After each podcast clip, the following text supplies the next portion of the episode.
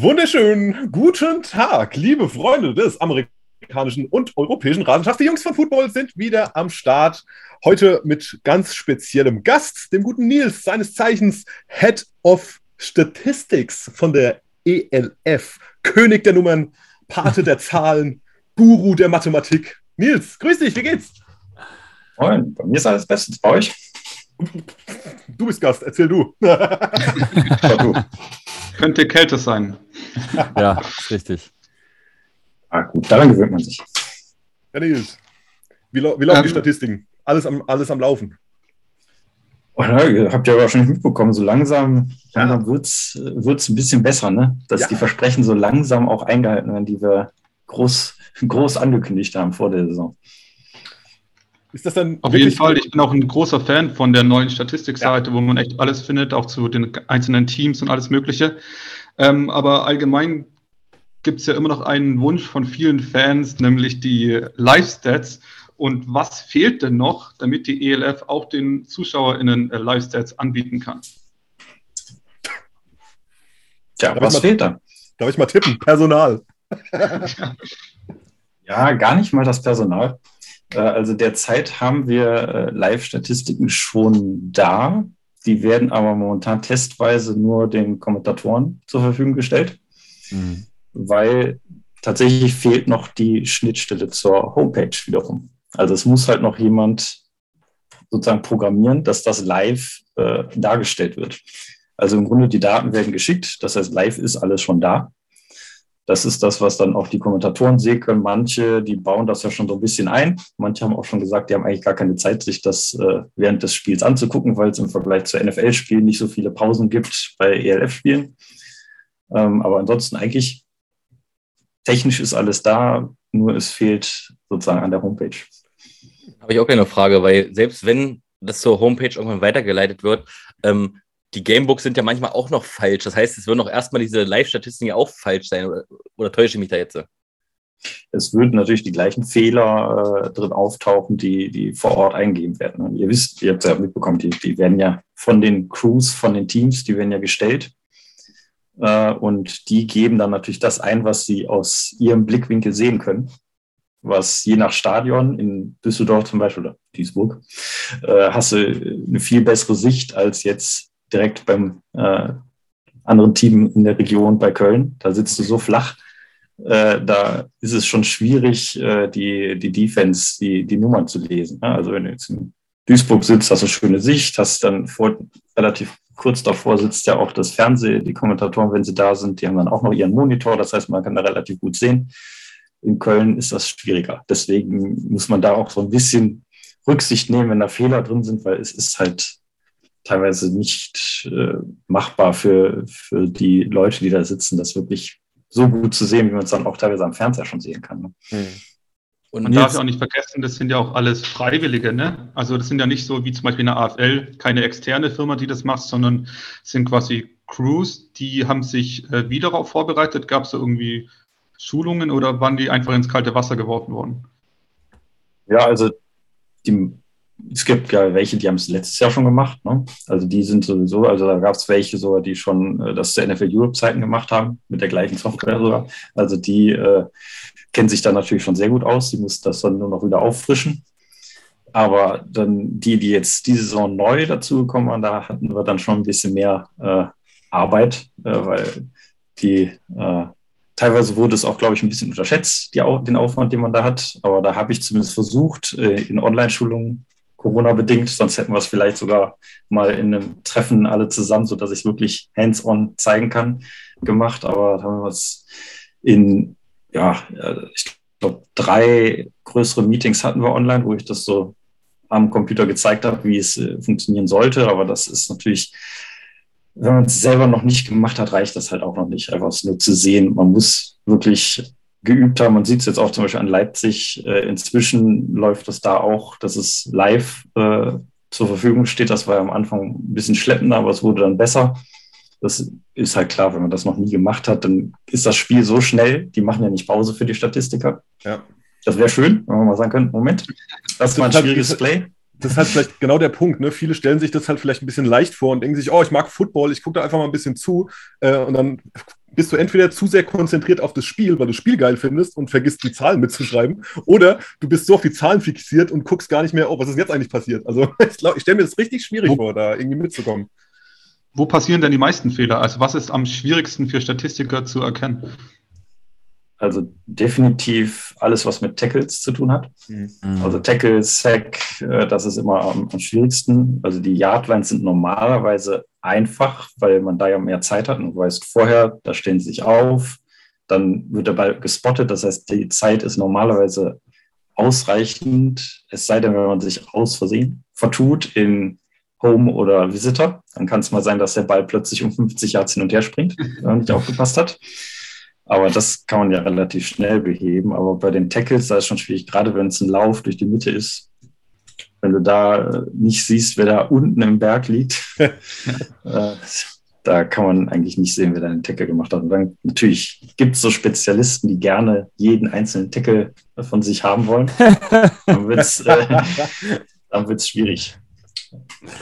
Da fällt mir einer ein. Und Aber gut, äh, Du bearbeitest das ja alleine nach oder hast du dann auch noch ein Team um die? Also, wenn mal was falsch ist, das wird ja kontrolliert. Machst du das alleine oder hast du jetzt auch schon ein, zwei Leute, die dabei helfen? Also, normalerweise sollen das die Teams, also die kriegen ja das Video nach dem Spiel. Und dann bis Dienstag für die Samstagsspiele und bis Mittwochs für die Sonntagsspiele sollten die sich das nochmal ansehen oder zumindest die Stellen, wo sie gemerkt haben, da wo das kritisch, da haben sie nicht so nicht so gut mitbekommen, dass sie da sich Notizen in dem handschriftlichen, also es soll noch einer dabei sein, der jetzt handschriftlich sich Notizen macht, dass man halt da machen wir ein Ausrufezeichen, da gucken wir nochmal genauer hin. Das sollen die Teams eigentlich in den folgenden Tagen dann immer selber machen. Manchmal habe ich das auch gemacht, wenn es halt äh, wirklich sehr komplex wurde, weil ich jetzt dann doch ein bisschen mehr Erfahrung inzwischen gesammelt habe. Aber normalerweise mache ich das nur, wenn dann wirklich Anfragen von Teams kommen, dass dann zum Beispiel jetzt sagen wir einfach, die, die Vikings schicken hier, unser Coach hat gesagt, an der Stelle ist das falsch eingegeben, äh, schicken dann noch ein Video dazu, dann kann ich gucken, ob das stimmt und dann übertrage ich das nochmal, damit wir es nicht extra über drei Ecken wieder zu dem Team zurück und wieder hin und her, dann mache ich das. Aber normalerweise sollen das eigentlich die Teams korrigieren.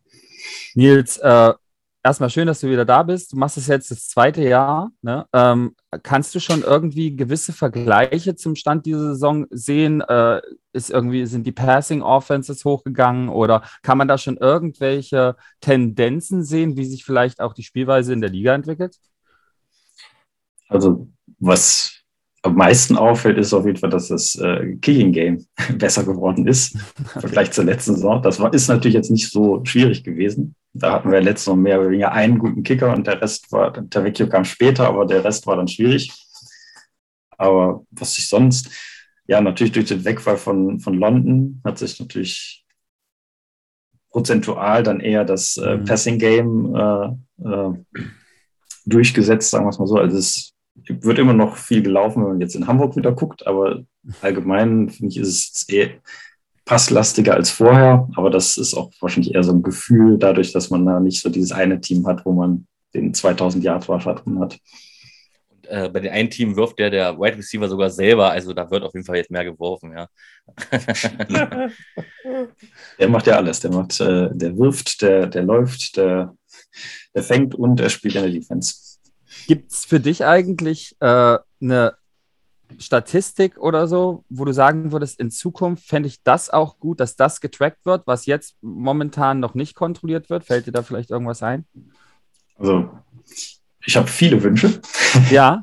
Nenn mal aber, drei. Äh, Nenn mal also drei. Die, also die erste, die, also sagen wir, der, unabhängig von der Software, wenn man jetzt sagt, die, die hätte keine Begrenzung, äh, wäre so das Wichtigste, was mir als erstes äh, für mich wäre, wäre die, der Punkt des Catches, dass man die, dass man wirklich sagen kann, das waren die Pass Yards und das waren die Pass, äh, die Yards after Catch. Weil das mhm. fehlt mir. Jetzt kann man nicht so aufsplitten. Man weiß, du warst ein 80 Yards Pass, vielleicht war es aber nur ein Yard und ja. 79 Yards gelaufen. Dann ist es mehr der Receiver, der den guten Job gemacht hat oder andersrum. Also das fehlt mir, also das würde ich gerne sehen. Mhm.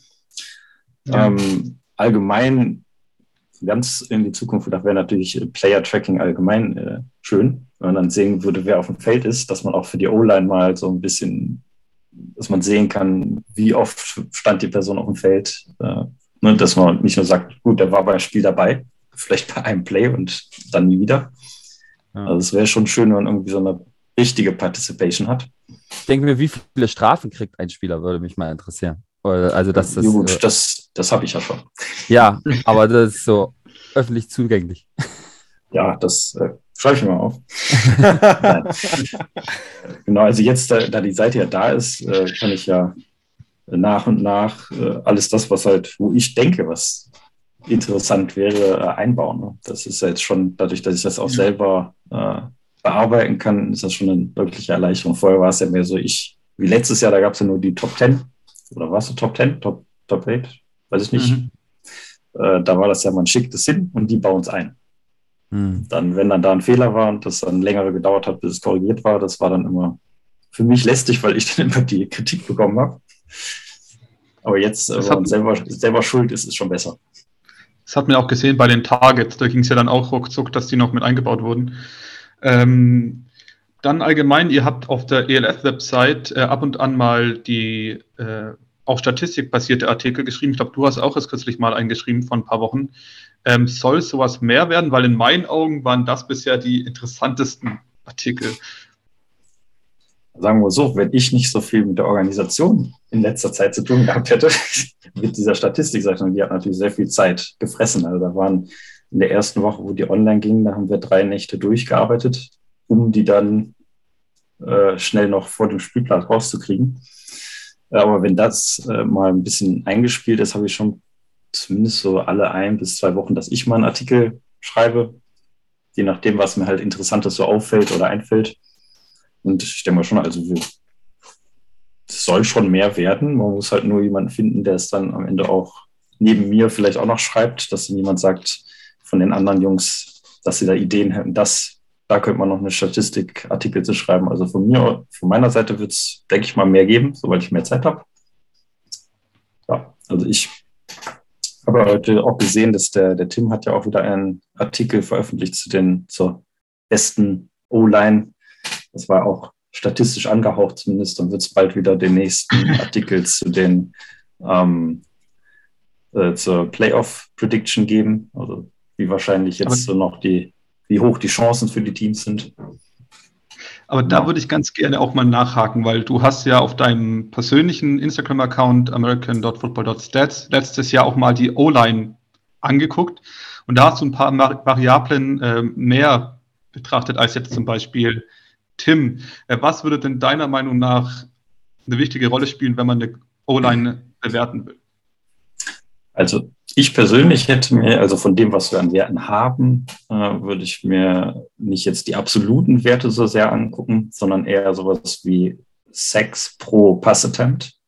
Ja, also dass man wie gut, äh, wenn jetzt jemand selten passt, aber dafür sehr oft gesackt wird, aber relativ, also dass es dann relativ mehr ist als jemand, der halt 1000 Pässe hat und dann gleich oft gesackt wird. Ne? Ähm, also da ist das schon in meinen Augen ein bisschen aussagekräftiger als Absolutwerte. Und dazu würde ich dann halt dann auch die Seite der, des Pass-Blockings mehr angucken wollen. Wie viele Tackle for Loss äh, hat man zugelassen, ne? dass man nur noch guckt, Tackle for Loss pro Rush Attempt.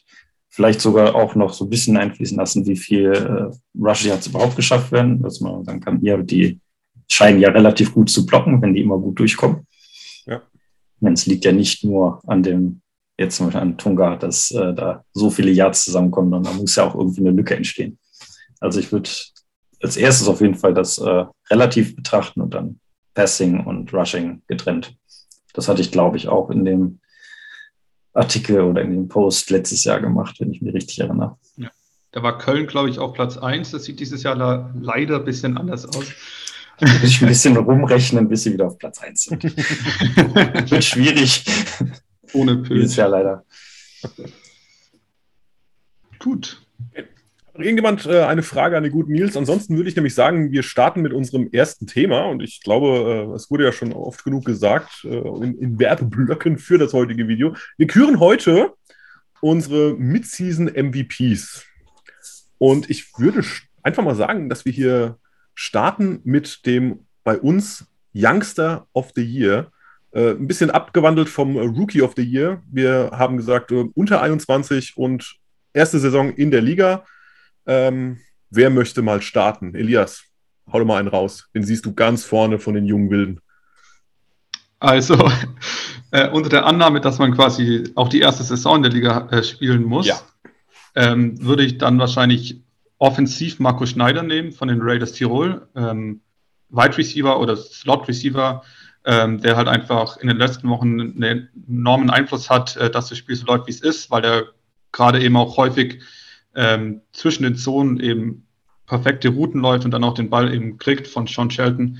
Hat, glaube ich, auch sechs Receiving Touchdowns, äh, lass mich nicht lügen, aber ist auch ähm, relativ weit oben in den äh, Receiving Yards. Deshalb würde ich von der offensiven Seite her auf jeden Fall Marco Schneider nennen. Sehr gut. Matthias. Hm. Ähm, unter der Annahme, dass man auch den zweiten Jahr nehmen kann. Und weil ich äh, ja nicht unbedingt einen Österreicher nehmen möchte. Nein, Quatsch. Äh, ich bin von einem Team halt ziemlich beeindruckt gewesen, deswegen bin ich da ein bisschen biased und äh, nehme einen von den Barcelona Dragons und zwar Alejandro Fernandez, der äh, in der äh, Defense der Dragons für mich dieses Jahr da, mit dafür gesorgt hat, dass es halt einen Riesensprung gab, gerade in der Line und äh, die physischer agieren und er viele äh, Big Plays äh, auch schon gemacht hat. Ich glaube auch für eins sogar einen MVP-Titel Vorschlag von Elias bekommen hat. Ich bin mir jetzt nicht mehr sicher. Aber. Ja, also Alejandro Fernandez ist, by the way, auf Platz 3 der All-Time-Sex-Leader. Ich, das, ähm, ich wollte ich wollt es gerade, ich kann Liga. ich würde nämlich hier schon mal das erste Veto reinhauen und ich kann es nicht verstehen, warum Matze den jetzt schon als äh, unseren Youngster nimmt, weil das ist für mich zum Beispiel ein absoluter Kandidat für Defensive Player of the Year. Okay. Also da habe ich aber jemand anderes. Jetzt instant. Also, ja? Da bin ich mal gespannt, weil bei mir steht der äh, Fernandes zum Beispiel ganz oben auf der Liste, was später bei den Defensive Players angeht. Äh, gut, äh, Hendrik, wie siehst du es? Was sind Also äh, unter diesen zwei Annahmen haben die tatsächlich beide jetzt schon genannt. Unter Annahme Nummer eins, dass wir seine erste Saison haben muss, da wäre ich auch bei Marco Schneider von den Raiders. Ja. Ähm, wenn man natürlich diese Annahme jetzt wegnimmt, die ich eigentlich selber eingebaut habe, ähm, bin ich natürlich total bei Matze, weil ähm, er ist natürlich in seinem zweiten Jahr, aber in diesem Alter, ähm, wie gesagt, heute veröffentlicht, könnte man ja nachgucken, ähm, schon All-Time-Sack-Leader. Äh, natürlich hat er auch schon eine Saison mehr als manch anderer Spieler, muss man halt dazu sagen, aber trotzdem, wie gesagt, er ist verdammt jung und von daher ähm, hat er es ähm, mehr als verdient und leider ist er noch, ich will nicht sagen zu jung, aber leider ist er nicht bei mir im Defensiv, äh, ähm, im Defensiv Player of the Year, Year Ranking sind für mich noch ein paar stärkere, deswegen würde ich ihn auch in, eher ins Youngstar äh, mit reinschieben. Aber da du ja gesagt hast, von der Annahme her, dass äh, er sein nur ein Jahr, das erste Jahr spielt, äh, nehme ich natürlich Marco Schneider. Sehr gut, sehr gut. Und falls es noch nicht äh, daraus hervorgegangen ist, äh, weil ich hier gerade so am Bestätigen bin von Marco Schneider, dem stimme ich natürlich zu. Nils, was ist bei dir los? Ja, im Grunde habt ihr alles schon gesagt. Also ich Sehr bin auch von Marco Schneider. Marco Schneider. Also, zumindest ja, dann sage ich halt auch Marco Schneider und nehme die Annahmen weg. Matze, du bist eindeutig überstimmt. Aber, aber ich möchte hier nur... Sehr interessant. ich, finde, ich finde, weil man ja es ist ja immer schön, wenn wir einstimmig sind, aber ich, man sollte auch immer die Diskussion ein bisschen weiten, finde ich, äh, falls jemand noch zuschaut. Deshalb würde ich auch noch sagen, wenn man darüber diskutiert, dann muss man auch noch andere Namen nennen, nämlich äh, Lukas Holub, äh, Leonhard Gerner, Christoph Nitzelnader und vielleicht Simon Homadi, je nachdem, wie man das eben bewertet mit dem äh, ersten Jahr in der ELF. Aber ich wollte nur noch die Namen mit reinschmeißen, damit ähm, die auch noch ihren Respekt bekommen von uns. Sehr gut. Vielleicht kann man sogar zwei Kategorien draus machen. Man kann ja zwei Kategorien draus machen. Einmal Defensiv Player of the Year, nee, äh, Rookie of the Year und einmal äh, Youngster of the Year, weil dann sind das ja, der eine darf halt nur die erste Saison und der andere ähm, darf dann auch schon zwei oder mehr Saisons haben. Ne? Dann machen wir noch eine separate Kategorie, ja. äh, Respectable Players of the Year, da kommen alle die rein, die nicht MVP geworden sind. Homegrown of the Year können wir auch noch machen. Ja, Homegrown of the Year, auch cool. Austrian of the Year. Ähm, was wir auf jeden Fall haben, ist ein Special Teams Player of the Year. Und äh, wenn ich hier mal anfangen dürfte, da würde ich, äh, ich habe in einigen Statistiken gelesen, dass in der Tat die, äh, die Kick-Returner weit oben äh, gelistet sind. Äh, zum, zum einen äh, Omari Williams. Aber ich würde hier wirklich mit einem klassischen Special Teams Player gehen, und zwar einem Kicker. Und das ist bei mir ganz klar Jonas Schenderlein. Mit seinen Statistiken und seinen äh, versenkten Field Goals. Und diesmal gebe ich direkt ab an Nils. Der nickt nämlich schon so zustimmend und das gefällt mir. ja, da bin ich gar nicht dabei. Nein.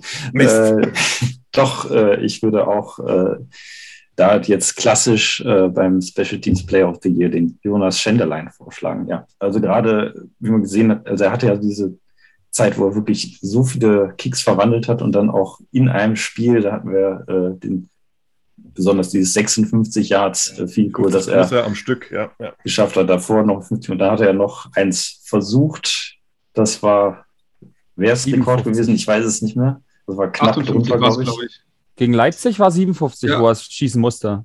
Mhm. Nee, das war dann Aber laut dem neueren Statistikbook 58 äh, ah, Yards. Okay. Das, das war schade, neu. weil wir hatten uns so gefreut, dass es linear war, aber es war dann leider nicht mehr so. aber das Spiel haben sie ja verloren. also Berlin. Gut. Ähm, wer möchte mal äh, gegen Nils und mich äh, argumentieren? Gegenrede. Oh, da Gegenrede, da haben wir sie doch. Bitteschön. Also ich ähm, bin ja auch ein großer Fan von Jonas Schenderlein, deshalb hat er auch einen Artikel auf Wikipedia. Aber ich würde einen Namen in den Raum werfen, nämlich Zachary Player. Der hat nämlich schon vier Blocks diese Saison und ist auch äh, immer irgendwo dran. Und dann würde ich eher noch Erik Schlom nehmen, weil der sowohl gut kickt als auch gut puntet. Und Jonas Schenderlein, gut, kann er nichts dafür, aber der konzentriert sich hauptsächlich aufs Kicken. Ja, aber wen nimmst du denn jetzt? Ähm, achso, ja, gut, ich denke, wir müssen uns ja eh einigen, früher oder später, aber dann nehme ich jetzt erstmal Zachary Player. Okay, shit, weil Hendrik hat da schon zustimmt genickt und da habe ich mir schon gedacht, na, verdammt, und ich bin dann das Zünglein an der Waage, oder was? Ja, also ich kann auch, also wie gesagt, da gibt es da so viele, es gibt Returner, es gibt, ja, ähm, ja, ja, aber es gibt auch auf der defensiven Seite der, der Kicks, nennt man das überhaupt so, weiß ich gar nicht. Und da muss man einfach äh, Zachary Blair nennen, weil das musst du erstmal schaffen, ja, äh, so ein, äh, so ein ähm, Kick zu blocken und der macht es einfach, ich wusste jetzt die Zahl nicht, aber Elias hat gerade gesagt, vier. Ähm, ich finde das schon herausragend und vor allen Dingen auch sehr wichtig bei diesem Team, gerade weil sie zu dem Zeitpunkt ja auch, oder, oder ähm, ja, anders gesagt, weil das Team auch zu dem Zeitpunkt noch nicht so gut war und er dann sogar in Special Teams noch herausragend war, möchte ich ihn auch einfach nehmen. Ansonsten Chandlerline natürlich eine super Wahl, aber ich bin auch bei Zachary Blair. Zachary Blair hat es übrigens schon am College gerne gemacht mit den Blocks und letztes Jahr hatte der auch schon fünf. Also der hat jetzt schon all-time neun Blocks in der ELF. Jetzt also versuch nicht Matze so zu beeinflussen, Matze. Folge deinem Herzen, du weißt genau, wie du nehmen möchtest. Der ist wahrscheinlich ganz woanders. Nee, ich weiß, ich weiß auch, Matze Moritz Thiele. Nee, ich weiß, wen Matze nimmt. Der nimmt jetzt jemanden, der, den er letztes Jahr als äh, Spieltags-MVP gerne gehabt hat. also. Von den Leipzig Kings, nein. okay, okay, pass auf. Ähm, ich habe mir vorher Gedanken gemacht und habe sehr stark über Jonas Schenderlein nachgedacht. Aber ich nehme Zachary okay. Blair und ich möchte auch sagen, warum. Weil ich es extrem beeindruckend finde. Es ist ein Special Teams Player, ja. Und er, wir haben nur darüber gesprochen, was er gerade leistet auf der Special Teams Seite. Der Typ steht aber das ganze Spiel auf dem Feld. Das muss man halt auch mal bedenken. Und äh, die Führungsrolle, die er einnimmt in diesem Team oder auf jeden Fall versucht, den Leuten auch was beizubringen, sie anzuführen und äh, dann noch seine Leistung in den Special Teams, muss ich ganz ehrlich sagen, ich will gar nicht seine defensive Leistung mit einberechnen, weil es geht ja um Special Teams Player, aber die Tatsache, dass er die ganze Zeit auf dem Feld steht, ist schon dann für mich beeindruckend. Deswegen nehme ich Zachary Blair und er gewinnt den Preis. Nils, wir sind äh, 3 zu 2 überstimmt, aber ich glaube, wir können guten Gewissens sagen, mit Zachary Blair können wir auch leben, oder? Ja, da kann man, da kann man schon mitgehen. Kann man mitleben. Kann man mitleben. Okay, Gut, ist äh, von Nils und mir offiziell abgehakt, Zachary Blair. Gibt es übrigens noch Vorschläge für andere Kategorien? Äh, Breakout äh, of the Year oder Sexiest Player of the Year. Ähm, kann ich jetzt nicht so einschätzen, aber falls es irgendwer übernehmen möchte, ähm, gerne. Ich bin dafür, dass du das weiter verfolgst und wir dann, ja, ja, und wir dann so eine Kategorie heute nochmal abstimmen. Vielleicht so spontan. Mal gucken, ob uns was einfällt. Also Moritz Ziele fand ich mit seinem Fukuhila in Berlin sehr schön, als wir da waren. Das fand ich schon echt sexy. Auch wie er es anhatte mit seinen, mit seinen ein, äh, wie nennt man diese Dinger hier, diese Hosenträger, hätte ich fast gesagt. Wie nennt man diese Hosen? Diese Latzhosen, so eine Latze runtergeklappt. Das war schon, war schon verdammt sexy. Moritz, von mir kriegst du den Preis. So, Na gut, geht's. wenn wir das jetzt nur, wenn wir das jetzt behandeln, schlage ich einfach mal AJ Wendland vor, weil ich glaube, ich AJ Wendland noch nie ohne äh, mit Shirt gesehen habe. Ja, auf also, Fotos auch immer. also, wenn ich ohne Shirt rumlaufen würde, würde ich auch nicht zum Sexiest Man gekürt werden. Ich glaube, das, das, kann nicht. Das kann nicht. Nur weil man ohne Shirt rumläuft. Sonst ähm, ich würde erklären, warum das, ja. Aber Okay. Okay. Gibt es dazu eine Statistik? Also der Swaggy ist auf jeden Fall Zach Edwards. Zach Edwards, finde ich, hat auf jeden Fall am meisten Swag. Hm. Der so tanzen kann, ey, der muss einfach vorne. Okay. Ähm, weiter in der Runde. Wir kommen vom Special Teams Player zum Defensive Player of the Year. Gerade habe ich angefangen. Hendrik, wen meinst du? Wen hast du vorne? Also für mich persönlich führt kein Weg an Kyle Kitchens vorbei. Außer ja, man möchte ihn halt allgemein zum MVP wählen. Ähm, das ist jetzt auch meine persönliche Meinung. Ich weiß, da gibt es noch sehr viele andere, sei es AJ Wendland oder, ähm, weiß ich nicht, eine ganze Menge. Aber für mich ist Kyle Kitchens so präsent in Berlin und auch ein, einer der wichtigsten Bestandteile überhaupt ähm, aus der defensiven Seite, dass er für mich eindeutig äh, auch dieses Jahr wieder Defensivplayer of the Year sein sollte. Ähm, ist aber nur meine Meinung. Okay. Ich habe es gerade eben schon äh, ganz kurz angeteased beim äh, äh, Youngster of the Year. Für mich ist es definitiv Alejandro Fernandez. Äh, mir ist es vollkommen egal, wie jung der Typ ist oder sonst irgendwas. Die Zahlen, die der abliefert, äh, sind es für mich einfach wert, hier genannt zu werden. Ähm, der, der, Typ hat zum aktuellen Zeitpunkt 10 Sacks. Ich, ich, muss es ablesen, ist mir aber egal. Es sind 10 Sacks, es sind 93 äh, Sack Yards, 14 Tackle for Loss 103 Tackle for Loss Yards und vier Forced Fumbles. Und das äh, ist für mich. Und eine Interception. Und eine Interception. Mit, mit, Touchdown. Er, ja, also der Typ ist äh, all around uh, the defense und ich finde das richtig stark. Ähm, deswegen, der gehört für mich nicht in die Youngster-Kategorie, auch wenn er jung ist. Das ist für mich ein 1A Defensive Player of the Year-Kandidat. Elias, bitte unterstütze mich. Unterstütze ähm, mich. Ja, also für mich, um Gottes Willen. Für mich gibt es äh, drei Namen, die ich jetzt ernsthaft diskutieren wollen würde. Das wären halt Kyle Kitchens, wie Hendrik schon sagt, ähm, H. Wendland und Thomas Schnurrer. Mhm. Thomas Schnurrer ist jetzt von den Statistiken her äh, nicht auf Platz 1, 70 Tackles, ist natürlich sehr gut und äh, zwei Interceptions. Übrigens auch sechs Pass-Breakups für äh, so einen Inside-Linebacker eigentlich ziemlich geil. Ähm, aber wenn ich mich wirklich entscheiden müsste, würde ich auch mit Kyle Kitchens gehen. Man könnte ja, man könnte ja sagen, nach Sympathie, weil äh, Thomas Schnurrer heute Geburtstag hat, könnten wir ihn auch alle, einfach alle wählen als Geburtstagsgeschenk. Aber das wollte ich nur mal so am Rand erwähnen. Aber nein, ich nehme Frank Kitchens. Äh, alles Gute zum Geburtstag. An dieser ja. Stelle. Es geht schon wieder in die Kyle Kitchens Richtung, wie letztes ja. Jahr. Das ist nicht cool. Matze, also, bitte. Ja, also das ist lustig. Elias, du hast wirklich die drei Namen gesagt, die auch mir im Kopf waren. Äh, Thomas Schnurrer deswegen auch, weil ich denke, er ist ja der Leader dieser hervorragenden Defense und äh, ihm wird jetzt so bei unserem Voting ein bisschen zum Verhängnis, dass die anderen halt auch alle über die Maßen gut spielen. Und ähm, ich, ich denke halt, also ich bin im Endeffekt, Nils, kurze Frage. Wie viele Tackles hat AJ Wendland momentan? Hast du da zufällig eine Zahl? Nur die, die Zahl? Tackles äh, 100, na, 104? 102.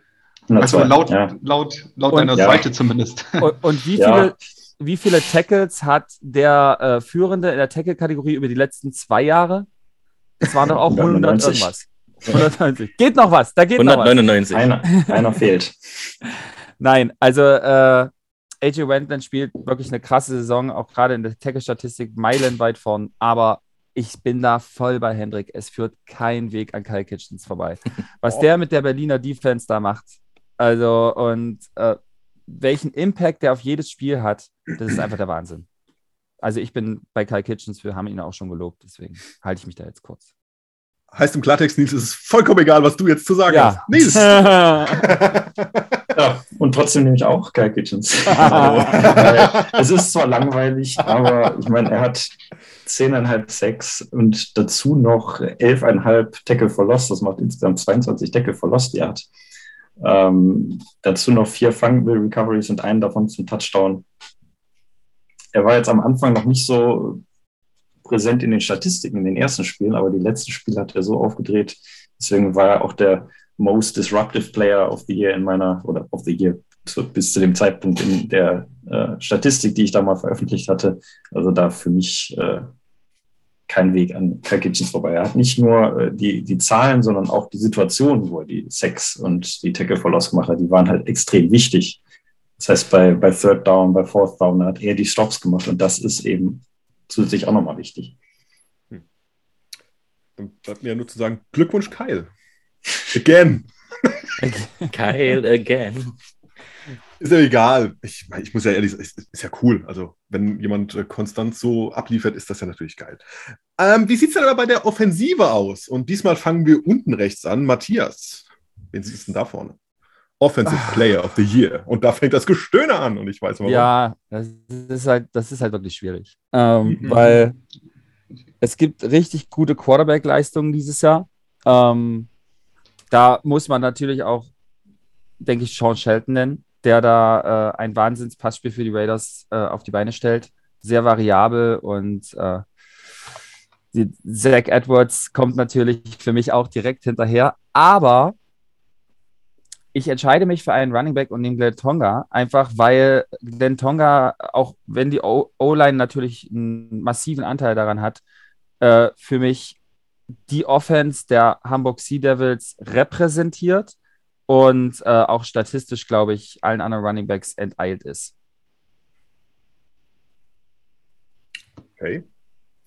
Man muss aber dazu sagen, dass wir ähm, für alle, die jetzt zugucken, wir MVP darf nicht gleichzeitig auch der Offense- oder Defense-MVP sein. Also wenn Matze sich jetzt für Tonga entscheidet, weil viele dann reinschreiben, wenn ich jetzt so nichts für Tonga, kann ja sein, dass ich ihn nochmal als MVP wählen will oder mhm. wer anders, wen anders. Das muss man jetzt mal kurz festhalten. Ja. Deswegen übernehme ich auch gleich mal, ich nehme nicht Glenn Tunga. Wie kommt man auf die Idee, Glenn Tunga da zu nehmen? Für mich ist es äh, Zach Edwards ähm, von von den Barcelona Dragons einfach nur, also man, ja, da muss man auch schon Shelton mit nennen, da gebe ich vollkommen recht auch wenn Elias mich gleich äh, äh, eine Gegenrede reinwirft, ich glaube einfach nur, dass bei den Raiders theoretisch ein, ein anderer guter Quarterback, also, also er ist perfekt vielleicht, aber ein anderer guter Quarterback wäre vielleicht in derselben Situation wie jetzt Perfekter. auch ähm, mit diesem Team, weil das Team einfach so stark ist. Ohne jetzt die Barcelona Dragons schlechter reden zu wollen, die haben natürlich auch ein starkes Team, aber trotzdem finde ich, dass er einfach der, ja, die, der MVP des Teams ist, was bedeutet für mich, ähm, es führt kein Weg dran vorbei, sage ich jetzt mal. Ich nehme Zach Edwards als Offensive Player of the Year. So. Da bin ich ja gespannt, wen du als MVP nimmst. Naja, gut. also, dieses Argument, das du gebracht hast, Hendrik, das hätte man letztes Jahr vielleicht bei Jacob Sullivan sagen können, dass das Team außenrum auch sehr stark war und, ähm, und ein anderer sehr guter Quarterback vielleicht bei Frankfurt auch sehr gut gewesen ist. Also Jacob Sullivan, sehr guter Quarterback.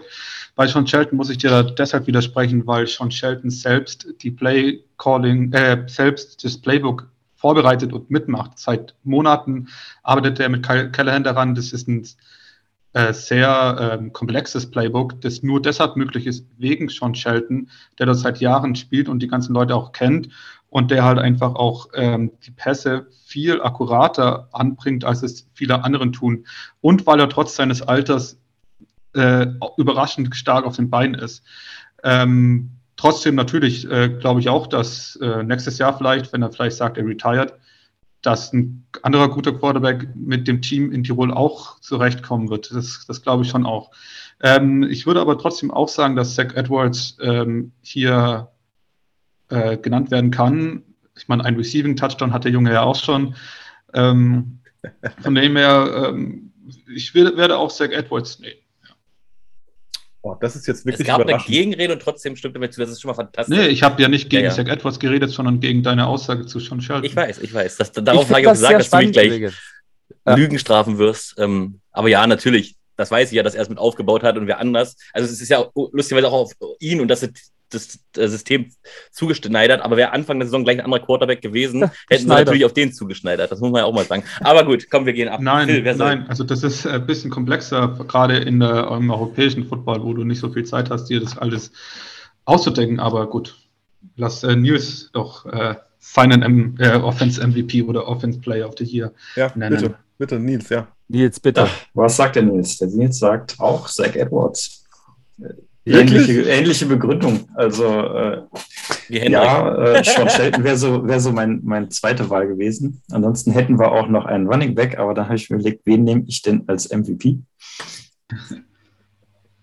Da ist für mich äh, Zach Edwards eben zum Beispiel wäre jetzt nicht der MVP. Also er ist zwar wichtig für das Team, äh, aber da bei denen gehören halt zwei dazu. Wir brauchen Zach Edwards und äh, Kyle Sweet. Die zusammen, die reißen halt alles ab aber Zach Edwards zusätzlich hat er noch seinen Running Player, also der äh, ist im Grunde die Offense da. auch wenn jetzt natürlich, wie äh, Elias sagt, Sean Shelton, der hat mit die komplexeste Offense da aufgezogen mit dem Playbook. Die hört man auch von anderen äh, Defense-Spielen, dass sie sagen, das ist somit die am schwierigsten auszurechnende Offense, weil die Plays spielen können, die andere nicht können.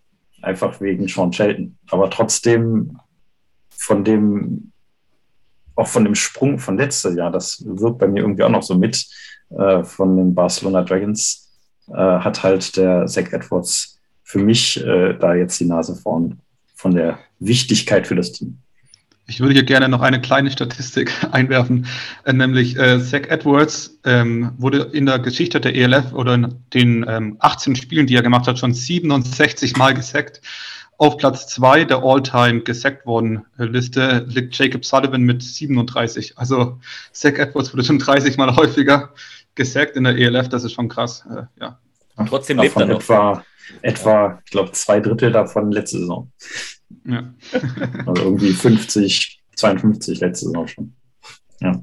Okay, um Offensive Player of the Year komplett zu machen, äh, ich muss ganz ehrlich sagen, ich bin ein bisschen äh, schockiert gewesen. Ähm, äh, dass jetzt Edwards ist, damit kann ich wirklich leben. Also Glückwunsch, äh, ich gehe trotzdem mit Glenn Tunga. Ich äh, würde mich hier Matze gerne anschließen. Ähm, ich meine, es macht keinen Unterschied, Matze, aber ich muss es trotzdem, ja, trotzdem auf deiner Seite.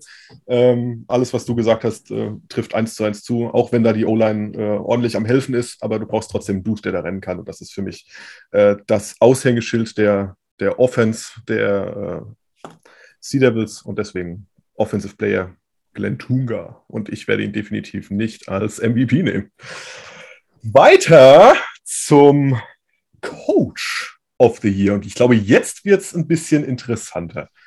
Hendrik, du hast noch gar nicht angefangen. Fang doch mal an. Natürlich habe ich schon angefangen. Ach nein, hast du nicht. Keine Widerrede, mach jetzt. Ist nicht schlimm, aber ich habe immer meine, meine Sprach, äh, Aussprachefehler und deswegen ähm, gehe ich mit dem Coach von den Vienna Vikings, Herr. Ähm, ja. Das ist eigentlich die einfachst mögliche äh, Ausspracheweise. Okay, dann sprech mal für mich aus, bitte. Ich spreche es nochmal nach. Chris Kalaikai. Chris Kalaikai nehme ich. Ähm, einfach, aber das, das kann ich einfach erklären. A, ist das Team sehr erfolgreich, obwohl, und jetzt kommt natürlich kann man sagen, ähm, die haben halt so die besten Spieler aus dem ganzen Land bla, bla, bla zusammengepackt, aber anders als bei, äh, bei den Raiders und anders auch ist auch egal. Bei den anderen Teams, die haben halt, wie gesagt, sehr viele neue Spieler in das Team bekommen, hatten sehr mit Verletzungen zu kämpfen und trotzdem hat der Coach es geschafft, die so zu coachen, dass sie verdammt nochmal die Nase vorne haben, noch nicht ein Spiel verloren haben. Und ähm, diese ganzen neuen Spieler auch immer an das System zu gewöhnen, von Anfang an ähm, muss man erstmal können. Glaube ich jedenfalls. Vielleicht ist es auch ganz einfach, aber ich bin ja auch kein Coach. Aber für mich ist es, ich meine, wenn das Team da oben steht, so erfolgreich ist und wie gesagt, ganz viele neue Faktoren dazu kamen, Verletzungen dazu kamen und trotzdem erfolgreich da oben steht, muss der Coach ja irgendwas damit zu tun haben. Und deswegen hat er für mich äh, den Titel eindeutig verdient. Ähm, wie gut er Playbook schreibt, weiß ich nicht, habe, konnte ich noch nicht reingucken. Also, weil ich davon ausgehe, weil Elias schon so zustimmend genickt hat, dass das auch in so eine Richtung geht, was zumindest Österreich betrifft, äh, hau ich hier einfach mal von vornherein eine Gegenrede rein. Nein, ich werde definitiv nicht äh, dahingehend. Äh, ich gehe da eher in die Barcelona-Richtung, sage Endro Weilinger, Weidinger, äh, denn wer aus einer aus einem Team, das in der ersten Season abgestunken ist bis zum geht nicht mehr oder sehr, sehr negativ gewesen ist, äh, ein erfolgreiches, äh, fast only winning Team macht, der hat für mich absolut Credit verdient und das geht äh, in eine wirklich gute Richtung, was da unten in Barcelona passiert. Ähm, der Typ äh, ist nicht umsonst äh, aus der NFL oder in der NFL erfolgreich, in Anführungszeichen erfolgreich gewesen. Ne? Bei den Bucks war er ja. Aber mir gefällt das und ich finde das absolut erstaunlich, wie er dieses Team umgekrempelt hat. Mir gefällt das. Ich brauche da nicht noch mehr zu sagen. Und Matze hat so ein bisschen die Richtung gemacht. Nein, ich gehe erst zu Elias. Komm, Elias, äh, mach deinen äh, Hendrik Unterstützung. Okay. Mach deinen nee, Hendrik also ich äh, hatte nicht vor, Chris Kalaikai zu nehmen, hm. weil meiner Meinung nach Danny Mitchell, sein Offensive Coordinator, wäre mein Assistant Coach of the Year. Und bei, ich gehe auch nicht mit Andrew Weidinger, weil Gabriel äh, Sanchez Acuna oder Blackie, der Defensive Coordinator von den äh, Barcelona, wäre auch so eine Wahl für mich beim Assistant Coach of the Year. Äh, deshalb gehe ich mit Johnny Schmuck weil vor der Saison wurde er von, von einigen noch angezweifelt auch. Und ähm, er hatte auch ganz am Anfang zum Teil noch gab es ja auch Gerüchte darum, dass Joe Seminario da ein bisschen Probleme hatte, dem zu folgen, aber er hat es geschafft, das auf seine Linie zu biegen und hat es geschafft, aus dem Berlin Thunder ähm, natürlich gemeinsam mit, mit anderen Leuten, das heißt bei keinem hier eine Einzelleistung, aber er hat es trotzdem geschafft, die Berlin Thunder auf eine Siegesstraße zu bringen. Ähm, deshalb würde ich ihn jetzt einfach mal äh, nennen wollen. Ja, bei Einzelleistung könnte man schon ähm, Fred Armstrong nennen, der ja gefühlt alleine da ist. Ja, aber der hat ja, also gut, also über, gut, darüber können wir wann anders. Äh, raus. ja. Allrounder of the Year. Ja. er ist auf jeden Fall Executive Vice President of the Year. ja. Gut, wir haben äh, dreimal drei Stimmen und drei verschiedene. Matze, schließt du dich wo an oder machst du eine vierte Stimme auf? Ich hätte noch eine vierte Stimme. Ja, und dann hängst du nur noch an Nils. Uh, ja, ja. Also einfach nur damit Nils entscheidet vielleicht, weil ich weiß auch, bin gespannt, welche Statistiken er als Beleg dann nimmt. Ähm, soll ich den vierten nennen einfach? Weil ich bin wirklich unentschlossen. Also äh, Du hättest positive Argumente für sowohl Elias, sowohl als auch einen Hendrik, als auch für mich, aber du möchtest den vierten nehmen, um es Nils schwer ja, zu machen. Richtig, genau das ist es. Ich äh, ja, ich verstehe alle eure Argumente. Äh, am meisten fühlen tue ich übrigens Andrew Weidinger. Nur mal so, Nils, als, kleine, als kleiner Hinweis. Äh, aber ich werfe noch Charles Jones rein von Hamburg. Einfach deswegen, weil äh, der nicht von Anfang an der Saison auch da war und äh, das, also als Head Coach und das Ganze als Head Coach? Ja. Jörg Heidelberg war Offensive Coordinator. Ah, okay. Ja, na dann. Ich, ich nehme ihn trotzdem mit rein. Und er hat halt den coolsten Spitznamen, der halt zu Deutschland passt. Jörg Heidelberg ne? wäre Head Coach gewesen. Aber gut, okay. Ja, dann ist es so. Äh, Charles Jones trotzdem, weil Hamburg spielt für mich äh, in allen Phasen einen wirklich guten Football. Und äh, ob man das jetzt mag oder nicht mit dem Run First Offense äh, äh, Scheme, ich persönlich denke, dass sie das absolut solide spielen. Ich denke, die werden auch äh, um den Titel mitspielen, kann ich mir vorstellen. Aber das ist jetzt eine andere Sache. Ähm, und deswegen werfe ich ihn einfach mal rein. Nils, hat dich das überzeugt? Hm. Nicht ganz. ähm, also ja, man, man, könnte vom, von, dem, von dem Spielstil, hätte man wirklich denken können, dass Heidelberg äh, der, der Headcoach war am Anfang wenn man sich das mit Köln vergleicht, war es ja relativ ähnlich, dass man nur auf das Laufspiel gesetzt hat.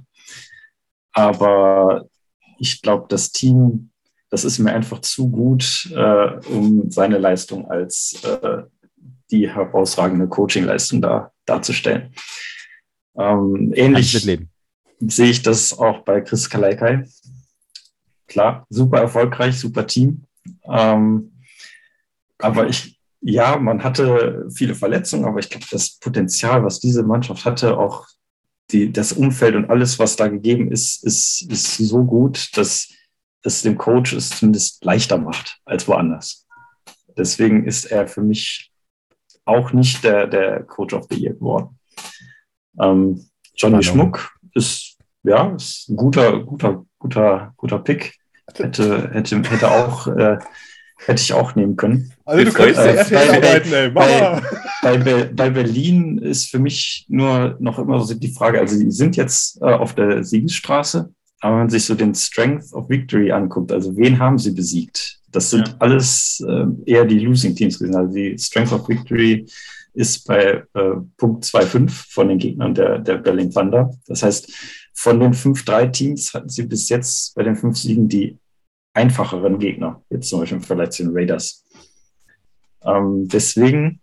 Nimmst du den Istanbul Rams Coach? Ja, nimmst du den ganz anders. well gun. ich nehme gun, weil der einfach sehr sympathisch war. Der Nils wählt also well gun als Head Coach of the Year. Das muss man immer sacken lassen und deswegen ist jetzt Zeit für Werbung. Und zwar möchte ich hier wieder auf unseren Partner markeursports.de, hier unten seht das, äh, hinweisen auf den seiner Internetseite äh, findet ihr ganz frischen NFL-Merch. Die NFL-Saison geht ja auch bald los und ihr müsst euch noch einkleiden. Von allen 32 Teams hat er neue Caps bekommen und außerdem könnt ihr noch viele andere Sachen kaufen, ähm, sei es Socken oder Shirts oder äh, Bälle äh, mit eurem Franchise-Logo drauf, also euer Lieblings-Franchise-Logo. Äh, ähm, aber ihr könnt auch ELF-Sachen dort kaufen oder Equipment wie Handschuhe, Helme, Pads, was man alles so braucht. Ähm, um American Football zu spielen. Wie gesagt, entweder Fan-Merch oder Equipment, das könnt ihr alles hier kaufen bei markeursports.de. So, weiter geht die Show. Ich nehme Bergant, weil der einfach sehr sympathisch war. Nein, äh, ich gehe auch mit Andrew Weidinger. Oh. aus, den, Barcelona Dragons, äh, wie Phil schon gesagt hat, letztes Jahr waren sie zum Ende waren sie ja schon recht gut. Also es ist ja nicht so, dass sie jetzt wie jetzt die Rams, wo man gesagt hat, durchgehend, äh, Mensch, das ist die Schießbude der Liga.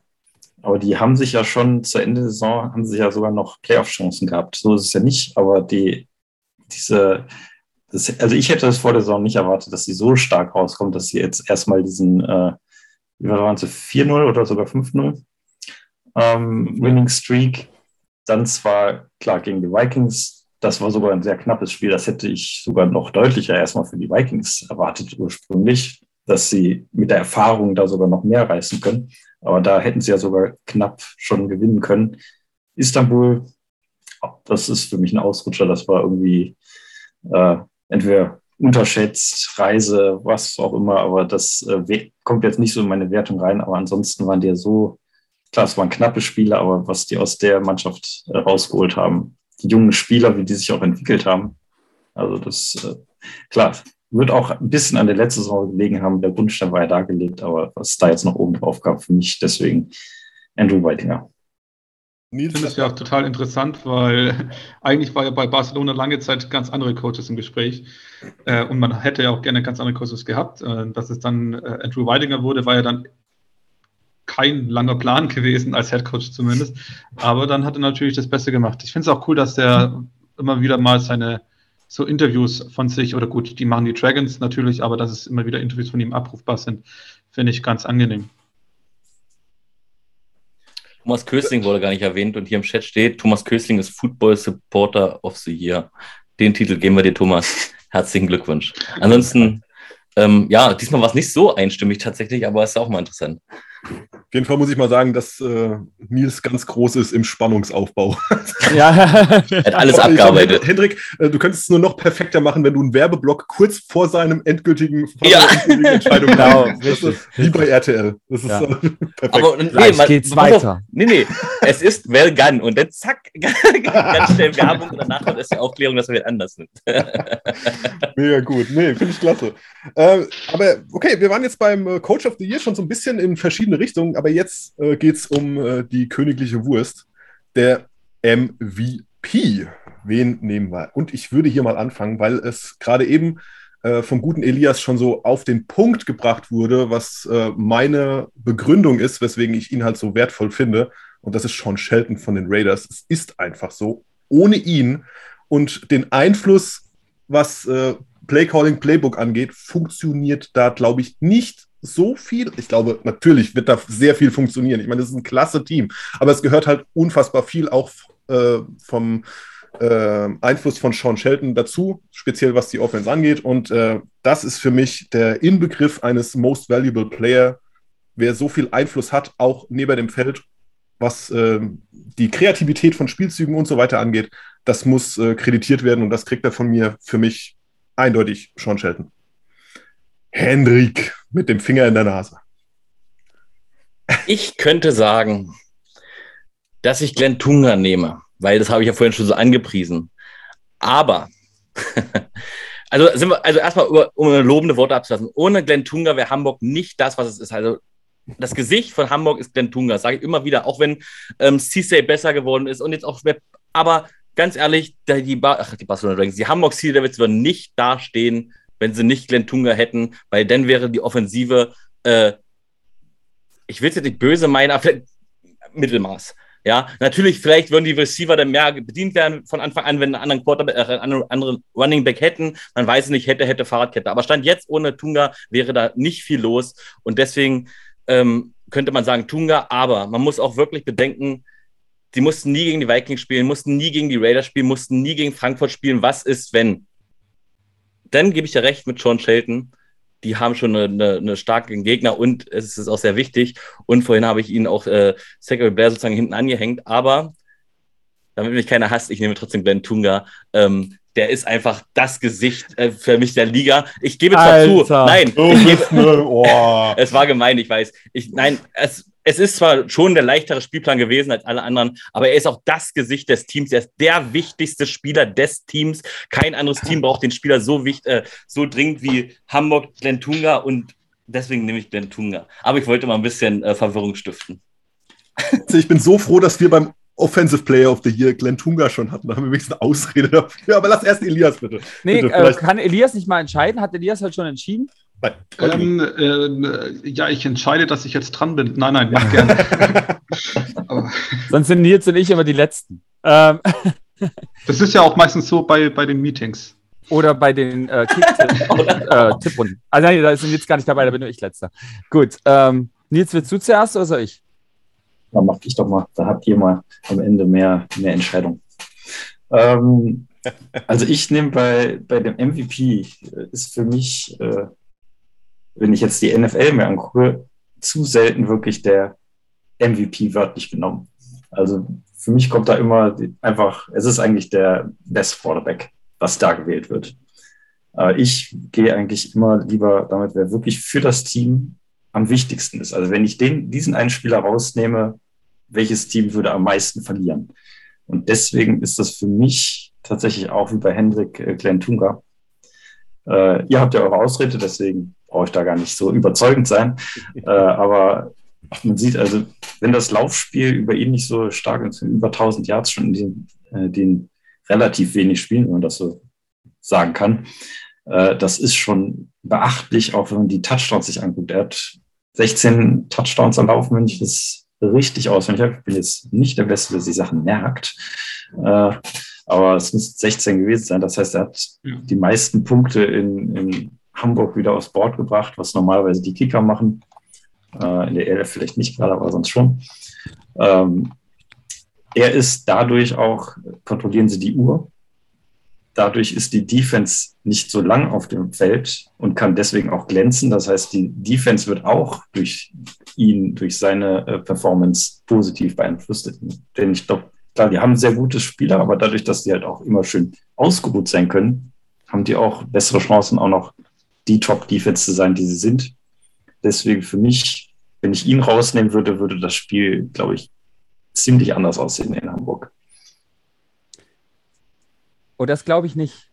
Also ich, ich glaube wirklich, dass äh, die Defense schon sehr stark ist in Hamburg. Ob Glenn Tunga nun äh, die Time of Possession für Hamburg auf 33 dreht oder ob sie nur 27 Minuten haben. Äh, die Defense wird ihren Job machen. Da sind zu große Biester drin. Äh, und ich persönlich bin absolut bei Sean Shelton. Äh, weil aus vielen Gründen, die jetzt schon genannt wurden, und ich freue mich, ich weiß gar nicht, na, wir werden gleich gucken, ob Elias, Elias kann sogar beide nehmen, weil er auch bei ja. Offensiv äh, Zachary Blair genommen hat. Also, das nee, ist echt Zach, spannend. Zach Edwards.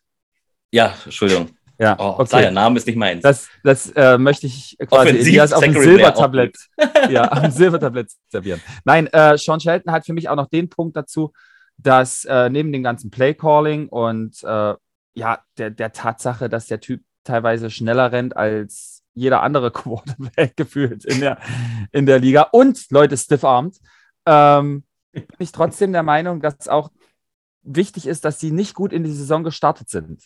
Und äh, da braucht es im Endeffekt einen Leader und einer, der vorangeht, dass die überhaupt wieder auf so einen Run kommen.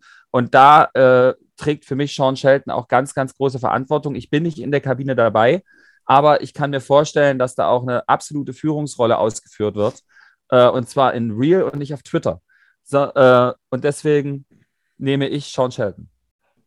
Boah, also jetzt äh, Elias also, als Zünglein an der Waage, wenn es um ein Pro-Österreich-Team geht. Also in, äh, tatsächlich ist es so, dass in, dass ich drei Namen habe, die für mich in Frage kommen. Das ist Xavier Edwards von den Vienna Vikings, der fünf äh, Touchdowns als Running Back erzielt hat, der auch schon, äh, der sonst ja hauptsächlich Defensive Back spielt und unter anderem dann, als er 1 und 1 gegen Kyle Sweet gegangen ist in der zweiten Halbzeit gegen die Dragons, war die Offense der Dragons auf dem Spiel. Das heißt, er ist dafür maßgeblich verantwortlich auch gewesen, dass die Dragons das Spiel noch verloren haben. Und ähm, deshalb finde ich Xavier Edwards zumindest kann man in die Diskussion mit reinnehmen. Dadurch, dass es dann aber 2 zu 2 stehen würde, ist es ja, man muss mich auch ohnehin entscheiden. ähm, und für mich ist der MVP Glenn Tunga. Glenn, äh, also ich weiß, da wurde er eigentlich schon alles gesagt äh, von Nils und von Hendrik.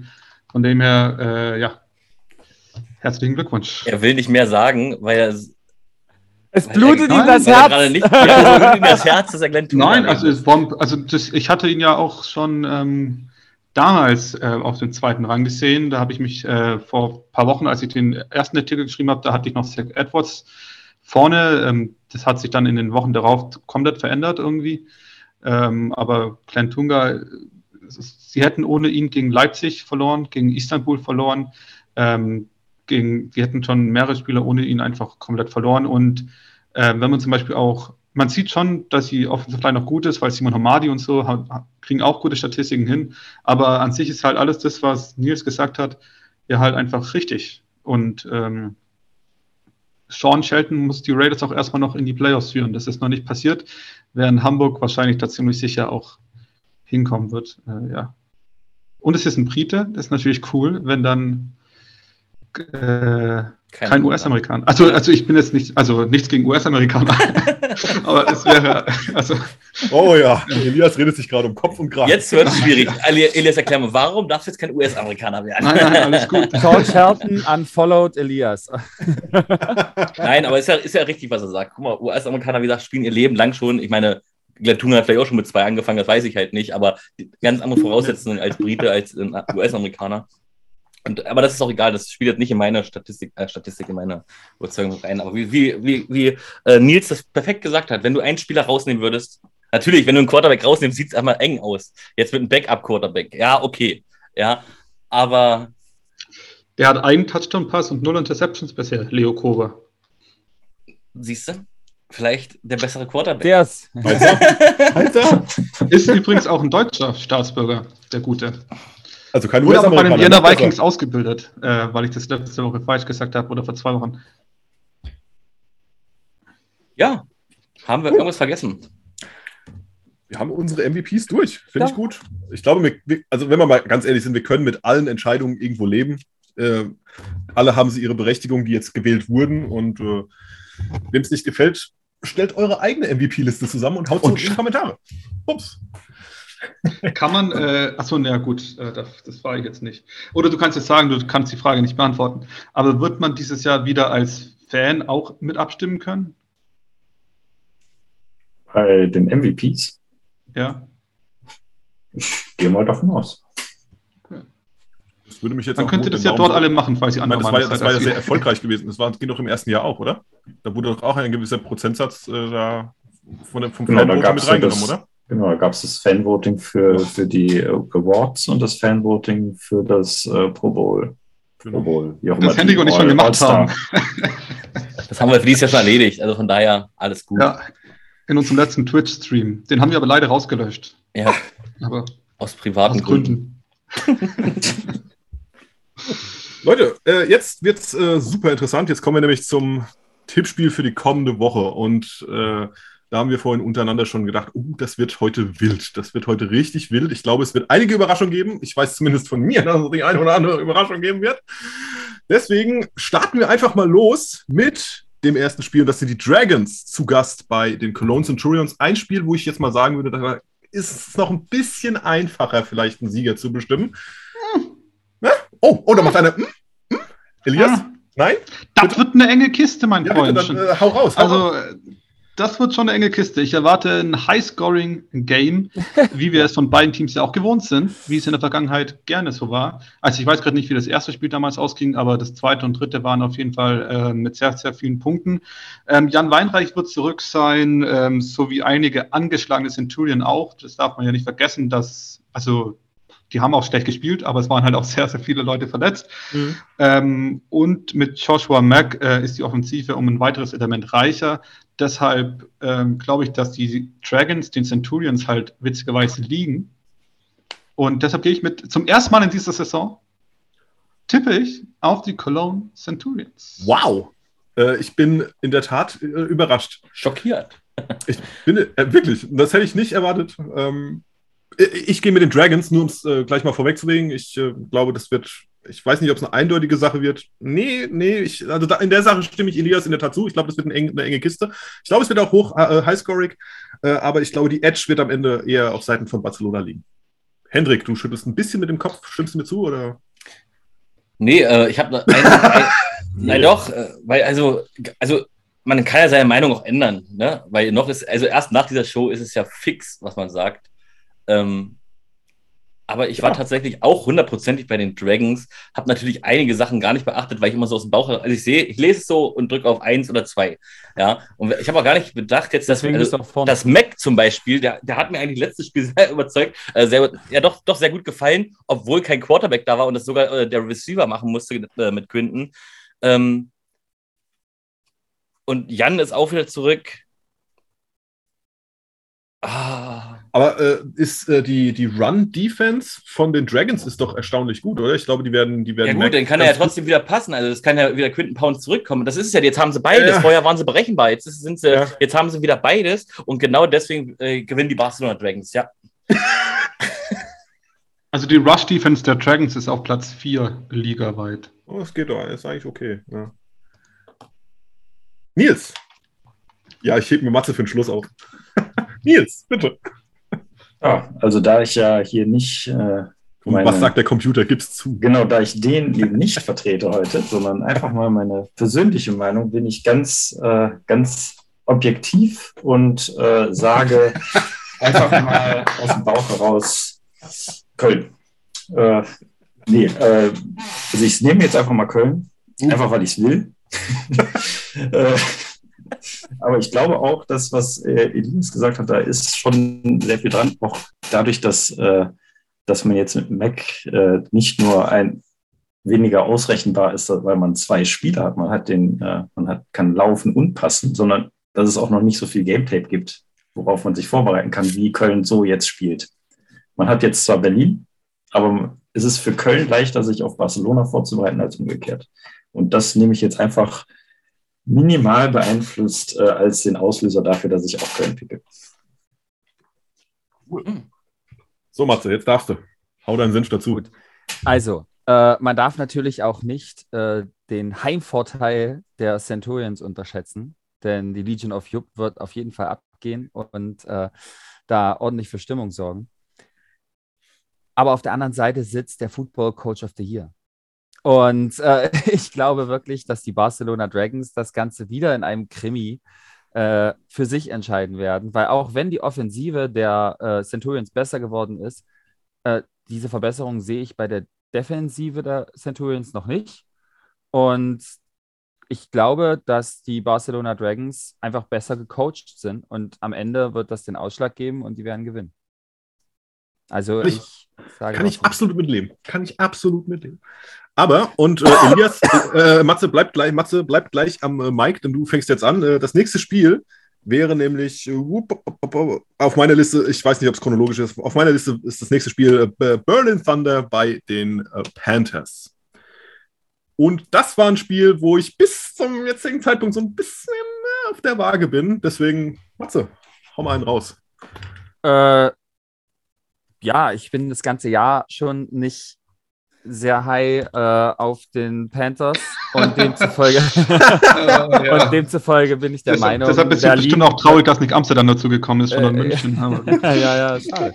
Nein, äh, ich bin ganz ehrlich, ich bin da total bei Berlin. Ich glaube wirklich, dass Kyle Kitchens auch den Panthers extreme Sorgen machen wird.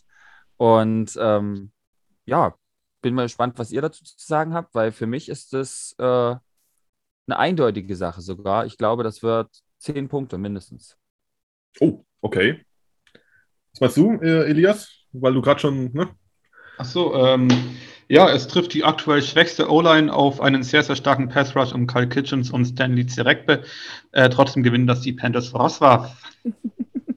Das klang jetzt sehr überzeugend. Wie kommt's? Ja, wenn du im Tisch noch ähm, Keine Ahnung, also für mich Nee, das lasse ich bei Nils durchgehen, aber doch nicht bei Elias. Es gibt halt zwei Teams, so finde ich, äh, Panthers und die Raiders, die, finde ich, unter ihren Möglichkeiten gespielt haben, so zum Teil in der Saison. Und ich glaube halt einfach noch, dass bei den Panthers und bei den Raiders noch eine Schippe mehr geht.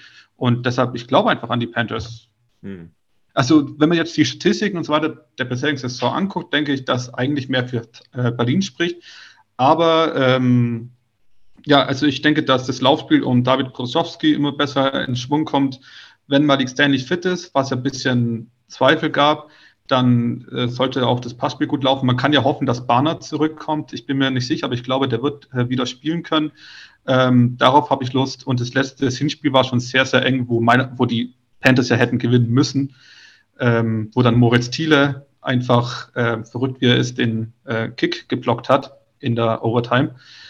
Äh, ja, deshalb, also ich gehe mit den äh, Panthers. Also, um es mal aufzugreifen, äh, bevor ich abgebe an Hendrik, ich äh, gehe da ein bisschen mit, was Elias gesagt hat. Ich würde mich bei den Panthers auch anschließen. Ich glaube, die, die, äh, die Thunder sind unfassbar stark, was die Defense angeht. Da führt kein Weg dran vorbei. Aber, ähm, und das habe ich die letzten Wochen auch schon gesagt, die Panthers sind unfassbar gut. Und ich finde, die, die haben einfach nur so ein bisschen zurückgesteckt im Vergleich zur letzten Saison, was ihren Killerinstinkt angeht. Aber ich glaube, das finden sie auch wieder.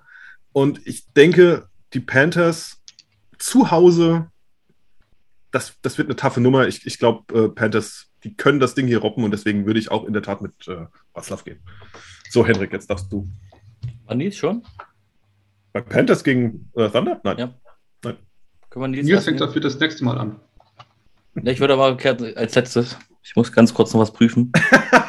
okay, ganz spontan. Äh, Nils, was sagst du denn dazu? Was sagen wir da dazu? Ähm, was sagt dein Bauch? Schrägstrich Computer. Hm. Nee, nee, nee, der sagt, der sagt nichts. Der ist still. Äh, ich würde tatsächlich mit Berlin gehen. Ja. Wegen der, der Seite der Defense tatsächlich. Äh, und Joe Crawford dann auch im Laufspiel. Also der, äh, der ist einfach, wenn, wenn wir nicht zweimal hintereinander so aus, herausragende äh, Running Backs mit äh, London oder Tunga gehabt hätten, wäre der wahrscheinlich auch mindestens einmal im Gespräch oben mit dabei gewesen für ja. den Offensive Player of the Year.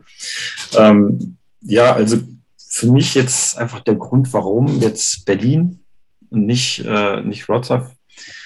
Ähm, einfach, wenn ich mir angucke, gegen die die Mannschaften gewonnen haben. Ne? Also die, äh, die Panthers haben dreimal gewonnen, zweimal gegen Search, einmal gegen die Kings. Das heißt, auch wieder Strength of Victory ist irgendwie 0,0 3-0-7, irgendwie sowas. sowas ganz, also, wenn sie gewonnen haben, dann gegen schlechte äh, Mannschaften. Und die Berliner hatten zwar auch jetzt nicht so was überragende Gegner, die sie besiegt haben, aber sie haben halt auch äh, starke Gegner besiegt. Und deswegen mit der Defense aber, und diesem Argument würde ich die nehmen, aber es ist wirklich auf der Kippe bei mir. Also es könnte durch den Heimvorteil auch zum Beispiel die, die Panthers werden. Ich würde dann auch gerne eine Sache ergänzen, nämlich äh, wirst du mir ja wahrscheinlich zustimmen, dass die Panthers eher eine passlastige Offense sind. Und ähm, die zwei Starting Safeties von Bernie Thunder haben sich beim letzten Spiel ja verletzt. Also Marcio Baird und Ronnie ja. Kendall sind ja beide out for season. Natürlich haben sie Ersatz geholt. Aber das wird ja auch mal interessant zu sehen sein, ob man das irgendwie ja. aus. Aber weil, weil du sagst Heimvorteil, wie ist es denn überhaupt? Also gibt es in der ELF einen Heimvorteil? Also ich, ja, ähm, eher minimal. Ne? Also meistens sind die, es ist halt mehr so bei den, bei den ausgeglichenen Spielen. Ne? Es gibt ja viele Spiele, wo relativ klar schon vorher dass äh, die Verteilung gegeben ist und wer der klare Favorit ist und dann bringt ja auch der Heimvorteil nicht mehr viel. Aber ich glaube zum Beispiel bei Istanbul wäre jetzt äh, nicht nur der Heimvorteil, sondern auch der Reisevorteil gegeben gewesen jetzt. Die Hitze. Die Dragons. Ne? Wobei die Hitze da bei dem Spiel ich glaube auch Barcelona oder Istanbul. Ja, bei den beiden jetzt, ich sage allgemein, einen Heimvorteil ja, haben natürlich genau. die ähm, Dragons und die ähm, Istanbuler. Entschuldigung, ja. ich wollte nicht ein Wort aber, nehmen. Aber statistisch äh, ist es jetzt nicht so auffällig, dass die Teams jetzt zu Hause öfter gewinnen als, als auswärts. Es ist mehr so, glaube ich, die Distanz. Wenn's, wenn die sehr weit reisen müssen, dann sind die Chancen weißt wie es auch in der NFL oft ist, ne? wenn die einmal quer durchs Land reisen, dann sind dann schon äh, verschieben sich die Kräfteverhältnisse dann deutlicher, als wenn es einfach im, im gleichen Start äh, auswärts gespielt wird, sozusagen. Wen hast du jetzt genommen? Wen hatte ich jetzt genommen? Äh, Berlin. also steht es jetzt 2-2, ist das richtig? Ähm, jupp. Oh, das ist schon mal schön. Also, erstmal ähm, Berlin und Panthers, die haben ja Gott sei Dank nicht so die Riesenentfernung und auch einen super Direktzug, sondern der Kulturzug. Ich finde den so geil, ich muss ja erwähnen, Entschuldigung. Ähm, da kann man direkt mit einem Kulturzug dahin fahren. Aber ähm, ich glaube, so einen riesen Heimvorteil haben die halt nicht, weil die jetzt auch nicht so die Zuschauermassen haben, weil ich kann mir vorstellen, dass zum Beispiel in Düsseldorf, wo 10.000 Leute da rumpiepen und sowas, das kann schon echt, oder auch Barcelona sind zwar keine 10.000, aber es ist verdammt, verdammt laut. Ähm, das könnten so kleine Heimvorteile sein. Ähm, aber ich glaube, dass bei den Panthers ist jetzt nicht so äh, riesig, außer halt, weiß nicht, es ist halt eine gewohnte Umgebung, dein Zuhause, das ist so das Einzige. Ähm, aber wiederum irgendwie würde ich es dem äh, der Thunder gönnen. Ich gönne es eigentlich auch den Panthers. Eigentlich ist mir tatsächlich egal von der Sympathie her. Aber ich glaube auch, dass die Panthers Wurzdaff das gewinnen. Und weil ich ja noch was vorbereitet habe, muss ich ganz, Robert Rosolek hat nämlich noch was zu sagen really glad and thank you for, for this. Thank you. So, also ich nehme die Words of Panthers. Ähm, fand ich irgendwie gerade passend. Ähm, ähm, ja, aber ich bin da, das ist das, das, ist das einzige Spiel, wo ich wirklich nicht komplett entschlossen bin, wo es 50-50 für mich steht und ich habe mich jetzt einfach spontan für das Heimteam entschieden, auch wenn ich da keinen Heimvorteil sehe. Okay. Hendrik, möchtest du noch was sagen, äh, warum man denn auch als Auswärtsfan unbedingt mal nach Breslau fahren sollte? Ja, wenn man Bock hat auf Zwerge jagen. Nein, aber bei football.eu könnt ihr einen super Artikel lesen, von mir selbst geschrieben. Ähm, ein Reiseführer, ein Reiseführer ähm, korrigiert von sehr vielen Leuten, also er ist sogar ordentlich geschrieben. Ähm, lest euch das einfach an, das ist wirklich eine wunder, wunderschöne Stadt. Ähm, man kann natürlich auch Barcelona oder Reus oder Istanbul oder sonst irgendwas bestimmt empfehlen, aber für mich ist die schönste Stadt oder die Reisens, wo es, wo es am meisten Spaß macht hinzufahren, weil die Stadt einfach so schön ist, ist für mich einfach Breslau. Und einfach auch, es ist auch da günstig, es sind alles nette Leute, es ist eine junge Stadt, es ist eine Partyszene, es ist, ah, es ist einfach alles schön da. Aber wie gesagt, lest es im Artikel selber, auch noch ein paar Stimmen von anderen Fans. Ähm, ja, football.eu. Äh, Faszination, äh, Henrik, wie, wie, ist es denn so in Hamburg, um mal eine Brücke zu schlagen zu Kings at Sea Devils? Ja, da kann ich auch gerne anfangen. Da habe ich jetzt kein, äh, kein, äh, keine Sprachnachricht von, von Tunga oder sonst irgendwen. Ähm, also für mich, auch wenn ich es den Kings total gönnen würde, für mich macht das der MVP, äh, der Midseason MVP of the, of the, of the, of the Year, äh, macht das alleine aus und wird die, die Kings überrennen. Ähm, und die starke Defensive äh, wird einfach nicht viele Punkte zulassen. Ich glaube, dass die Hamburg Sea Devils diesmal nicht zu null. Das können sie nur in Leipzig oder jedenfalls im Heimstadion der Leipzig Kings, wo auch immer sie spielen mögen. Ähm, es wird schon ein bisschen enger, aber es wird trotzdem noch eindeutig. Und ich glaube, Hamburg macht das mit ich will jetzt mal böse sein, 14 Punkten Unterschied. Ja, da würde ich äh, mich gleich mal anschließen, safe einen Haken hinten dran machen. Ich sehe da auch relativ schwarz für die Jungs in Grün und Gelb. Äh, tut mir leid, Matze. Aber wie siehst du das? Bist du vielleicht so ein bisschen optimistischer, was äh, die Kings angeht? Ich glaube, es wird ein enges Spiel. Und am Ende werden die Hamburg Sea Devils gewinnen. Das ist mein offizieller Tipp. Wow. Das, das erste Mal dieses Jahr. Die Hamburg Sea Devils werden gewinnen. Und die Tatsache, dass ich das sage, passiert genau das Gegenteil. genau. dass die Kings das gewinnen. Nein, ähm, ich, bin, ich bin echt gespannt. Ich bin ja. echt gespannt, aber die Hamburg Sea Devils äh, ist mein offizieller Tipp für die Tipprunde. Interessant. Elias, sprichst du? Ja, also ich werde dann auf jeden Fall auf die Leipzig Kings tippen. ähm, das hatte ich aber auch äh, davor schon vor. Ähm, das kann Hendrik bestätigen. Ja, also ähm, ja, also ich bin relativ weit hinten im Tippspiel und ich muss aufholen. Und aber es gibt, und das war, aber ich habe trotzdem nur bei Spiele das gemacht, ein bisschen risikoreicher gegangen, wo ich gedacht habe, dass wirklich eine Möglichkeit da ist. Und zwar haben die Hamburg Sea Devils bisher immer, wenn sie ein Spiel zu null gewonnen haben, haben sie im Rückspiel erst in der Overtime verloren oder äh, erst in der Overtime gewonnen oder verloren. Mhm. Letztes Jahr haben sie gegen die Kings ja das Rückspiel verloren, gegen die Rams haben sie jetzt knapp gespielt. Ähm, da muss man sich auch mal hingucken, wie war denn das Hinspiel? Eigentlich haben die, die Defense der, der Kings hat ja richtig Gas gegeben. Das Spiel wurde mit 14 zu 0 verloren. Das heißt, wenn man da ein paar Sachen in der Offense ändert, kann es ja schon was gehen. Ähm, ja, also ich gehe mit den Leipzig Kings. Ich glaube, die haben noch richtig Bock Finde ich gut. Definitiv.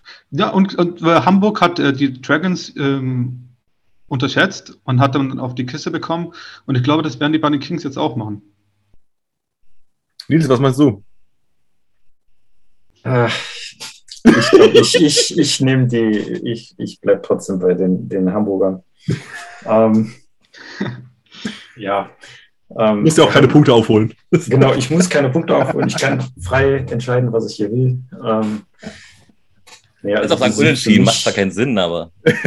unentschieden. Like, abgebrochen durch. Äh, durch, durch eine Glocke, durch eine abgerissene Glocke, weil die Glocke nicht da ist. Spiel beendet. Nee, äh, ich, also ich nehme die nehme Hamburg. Ich denke, die haben jetzt im letzten, im letzten Spiel gegen die, die Rams haben sie schon so äh, knapp äh, ausgesehen, beziehungsweise sich, ähm, ja, vielleicht haben sie hier auch ein wenig unterschätzt, auch wenn sie es bestreiten. Äh, ich glaube, das wird dann beim nächsten Spiel dann eher nicht der Fall sein. Hey, gut. Ähm, Nils, äh, bleib mal bei, äh, denn wir gehen weiter zu Ryan Fire at Rams bei den Istanbulern. Wie siehst du da die Chancen, dass da ein potenzieller Upset vielleicht äh, in der Luft liegt? Die Frage ist, was ist der Upset? Dass Ryan Fire gewinnt natürlich. Ja, weil, das ja, uns das, äh, jetzt, äh, du bist doch Nils. Entschuldigung, es ging ja nicht darum, dass ich tippe, sondern es ging erst darum zu diskutieren, was die Aussage war. Ja, was wäre der Upset? Naja, also der Upset, also da würde ich schon sagen, dass es klar ein Upset wäre, wenn Ryan Fire verliert. Einfach von der Ausgangssituation. Ne? Die, die Rams haben bis jetzt einmal gewonnen. Zwar gegen Dragons, aber nur einmal gewonnen. Und wenn man dann einen noch potenziellen Playoff-Kandidaten da hat, dann muss man das einfach als Upset sehen, wenn sie verlieren würden. Und ja, ich sehe es tatsächlich auch knapp. Also die Rams sind für mich irgendwie momentan so gar nicht gut einzuschätzen, so vom Bauchgefühl her. Weil, also wenn die, wenn Ryan Fire es nicht schafft, diesen Cam Newton Quarterback äh, mit, seinem, mit seinem guten Wide Receiver da in Schach zu halten, dann könnte das auch äh, gut wieder äh, für Ryan, äh, gegen Ryan Fire ausgehen. Gut für die Centurions vielleicht. ähm, auch der, der Kicker, ne? also wenn die mal in Field Goal Reichweite kommen, der hat eine ziemlich gute äh, äh, Quote. Also der war für mich eine Zeit lang gar nicht so auf dem Radar, aber wenn, ich, wenn man sich dann so die Werte anguckt, also der ist schon ziemlich äh, sicherer Punktelieferant geworden oder war es vielleicht schon immer und ich habe ihn einfach nicht bemerkt. Also deswegen, ich nehme mal Rheinfeier, aber da ist äh, schon die Tendenz da, dass die Rams da was reißen könnten. Mhm. Ja, ja. Und äh, soll ich mal sagen, ich, ich, würde, ich würde die Rams nehmen. Und das tue ich auch. Ich, also ich, ich tippe auf die Rams. Ich, ich glaube, die Rams sind in der Tat nicht mehr das gleiche Team wie noch vor drei Wochen. Äh, da ist, ich weiß nicht, ob da wirklich ein Schalter umgelegt wurde oder, oder ob es nur an den, an den Neuverpflichtungen liegt, ob die Offense mit dem neuen QB und dem neuen äh, Receiver einfach besser funktioniert. Ich glaube, da, da hat, da wird ein bisschen an ein paar Stellschrauben rumgeschraubt und da funktioniert jetzt einiges. Und die haben letzte Woche ein, ein Spiel abgeliefert, wo auch äh, gegen die Hamburg, äh, vor zwei Wochen, Entschuldigung, vor zwei Wochen äh, gegen die Hamburger äh, eine richtig enge Kiste draus wurde. Das war auch absolut im Bereich des Möglichen, dass sie dieses Spiel gewinnen und ich hätte es ihnen wirklich gegönnt. Aber du hast da schon gesehen, dass die, obwohl sie äh, natürlich so einen schlechten oder so einen negativen Rekord haben, die Jungs haben Feuer. Und äh, bestes Beispiel Zachary Blair, wenn, also, als du dich daran, wenn du dich daran erinnerst, wie, wie da die Emotionen freigesetzt wurden, nachdem das Field Goal reingegangen ist und sie das Spiel gegen die Barcelona Dragons gewonnen haben. Äh, die Jungs haben Feuer und ich glaube, die werden das den, äh, den Ryan Fire Guys richtig, richtig schwer machen. Zu Hause bei den Rams Ne, kommt auch noch dazu, ich glaube in der Tat, dass die, dass die äh, Istanbul-Fangemeinschaft äh, so ein bisschen auch auf diesen Train jetzt vielleicht ein bisschen mit aufspringt, dass da anstatt 200 Leuten nur, nur oder anstatt nur 200 Leute dann auch mal, keine Ahnung, die Hütte voll ist mit 300 Leuten und dass da richtig äh, abgefeiert wird. Also, ich sag, die, ich sag, die Rams gewinnen das. Ich sag, die Rams gewinnen das. Die absetzen hier, die absetzen hier Ryan Fire.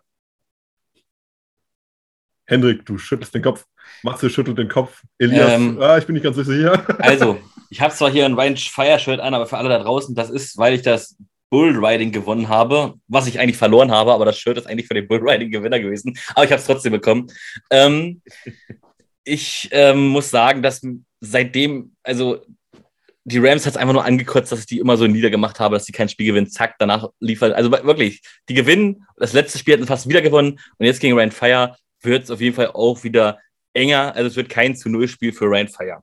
Aber jetzt, wenn man äh, so ein bisschen Twitch verfolgt, was ihr ja macht, weil ihr uns ja guckt, ähm, könnte man auch bei Ryan Fire mal reingucken und die trainieren momentan, also nee, anders, die trainieren nicht, aber da laufen momentan drei amerikanische Quarterbacks rum. Der eine ist verletzt und dann laufen noch zwei rum, das kann man ja sagen, weil man kann es ja nachvollziehen, also man kann es ja nachschauen. Das heißt, sie trainieren bis aufs Letzte alles dafür, um irgendwie noch in die Playoffs zu kommen. Und die lassen sich nicht die Show, äh, Show stehlen, auch nicht in Istanbul und verlieren das Ding. Das glaube ich einfach nicht. Auch wenn ich glaube, dass Istanbul, das, das weiß ich, dass Istanbul stärker ist als noch vor drei Wochen, wie auch, haben wir alle gesehen. Ähm, aber jetzt langsam gibt es auch wieder ähm, ähm, Videomaterial zum Nachgucken und so weiter und so fort. Und die werden das Spiel nicht gewinnen. Aber es wird nicht eindeutig. Ich kann mir schon vorstellen, dass es eng wird. Aber Jim Tom Sula und Co. lassen sich die Butter nicht vom Brot nehmen und gewinnen das Ding. Weil die wollen noch in die Playoffs, auch wenn sie es leider nicht mehr schaffen. Macht absolut Sinn. Aber deswegen ist ein Upset ja auch ein Upset. Stimmt's, Matze? Äh, ich bin da absolut bei dir, Phil. ich weiß jetzt aber nicht, ob das gut ist das, oder schlecht. Ja, genau. Also es macht deinen Tipp auf jeden Fall unwahrscheinlicher, dass er in Erfüllung geht. Äh, nein, aber ich äh, möchte mich dir da komplett anschließen. ich bin auch ich habe von, von diesem Upset-Baum genascht und finde es einfach super. Nein. ich, ich sage ganz ehrlich, die Istanbul Rams, äh, irgendwie habe ich gerade mehr Vertrauen in die Teamchemie der Istanbul Rams als die von Ryan Fire.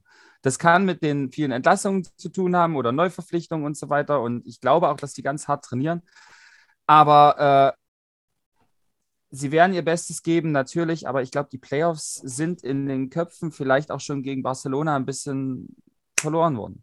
Und äh, ich glaube, das können sich die Rams zunutze machen, denn äh, für die ist jeder Sieg äh, ein absoluter Nationalfeiertag. Also von daher, ich bin bei den Rams, mein Gefühl sagt die Rams und deswegen wären es wahrscheinlich die äh, ja, Ryan Fire Düsseldorf. Aber egal, ich sage die Rams.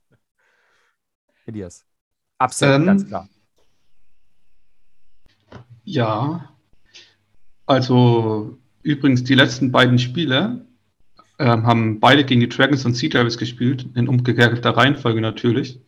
Äh, gegen die Dragons haben die Rams gewonnen, gegen die Sea Devils haben die Rams knapp verloren, während Rheinfire gleichzeitig gegen, Rhein, äh, gegen Hamburg eine Klatsche bekommen hat und gegen die Dragons auch verloren hat. Ähm, aber trotzdem, ich glaube, es ja, mal gucken, wenn wir jetzt mal so eine Preview machen wollen, dann glaube ich, dass es äh, auch darauf ankommt, äh, welche, welcher Pass Rush sich endlich mal komplett durchsetzt, weil wir haben an sich ein sehr äh, sackarmes Spiel der, von der Erwartung her, weil die Rams haben erst acht Sacks und die Rheinfire hat auch erst neun Sacks, äh, die Hälfte davon von Martin Pinter.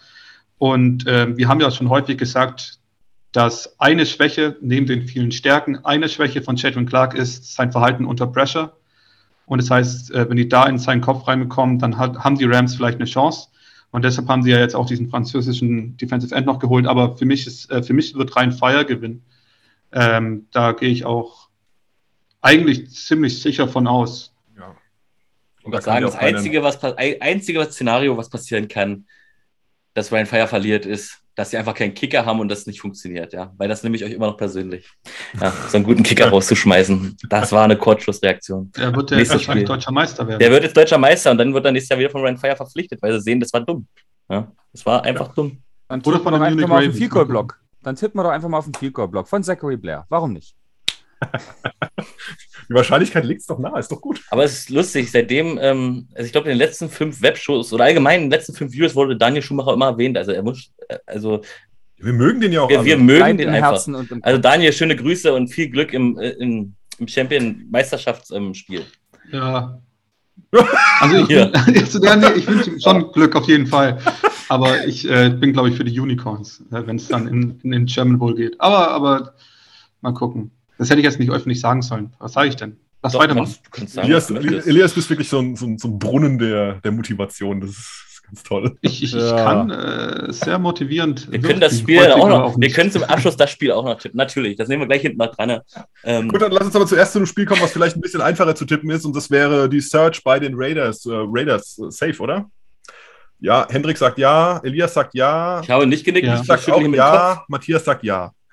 Ich also schüttle also ja schnell, ich, ich, ich, ich, dränge mich jetzt einfach nach vorne und sage ja. Also ich äh, sehe keinen Weg, wie das irgendwie anders ausgehen kann. Ich möchte gar nicht sagen, dass es. Aber. So, ja, bitte, Gegenrede. Ihr sollt das Spiel trotzdem anschauen, auch wenn es auf jeden Fall von Raiders gewonnen werden wird. Denn schaut euch an Jay Liggins, der sehr schöne, lange Arme hat, ideale Größe, gute Ballskills der neue Defensive Back von, äh, von, von den Raiders und Thomas Schaffer, 2,1 Meter eins groß, Defensive End, ein Österreicher, der fünf Jahre lang bei Stanford war und letztes Jahr in den Trainingscamp bei den Chicago Bears. Ich glaube nämlich, darüber haben wir bisher noch nirgends gesprochen, deshalb möchte ich das kurz hier einbringen, dass die Raiders so ein Team sind, die werden von Woche zu Woche stärker und die werden in den Playoffs in der besten Form sein dann, wenn man nämlich auch das, den besten Football spielen muss. Und mit diesen Verpflichtungen, diese, diese Roster-Moves der letzten Woche, haben die Raiders nochmal richtig stärker gemacht. Und deshalb schaut euch die Raiders an und guckt, ob die wirklich ähm, Playoff-ready sind. Wir können hier nochmal ein, ganz, wir können hier noch mal ein ganz äh, spontanes Ja oder Nein Tippspiel machen. Mehr als 70 Punkte, Ja oder Nein? Warte mal kurz, bevor du das reinmachst. Ich hast du, du hast mich noch gar nicht gefragt, was ich tippe. Ach, ich, hab, ich, bin, ich bin davon ausgegangen, dass ihr alle einfach. Nein, du kannst ja nicht einfach von etwas ausgehen, was vielleicht gar nicht so ist. Aber erstmal wollte, Elias doch was vergessen, was ganz wichtig ist, weil Stuttgart Search, auf einen müsst ihr auch achten, der All-Time äh, All Leader der ELF werden kann. Elias, kannst du das bitte nochmal sagen?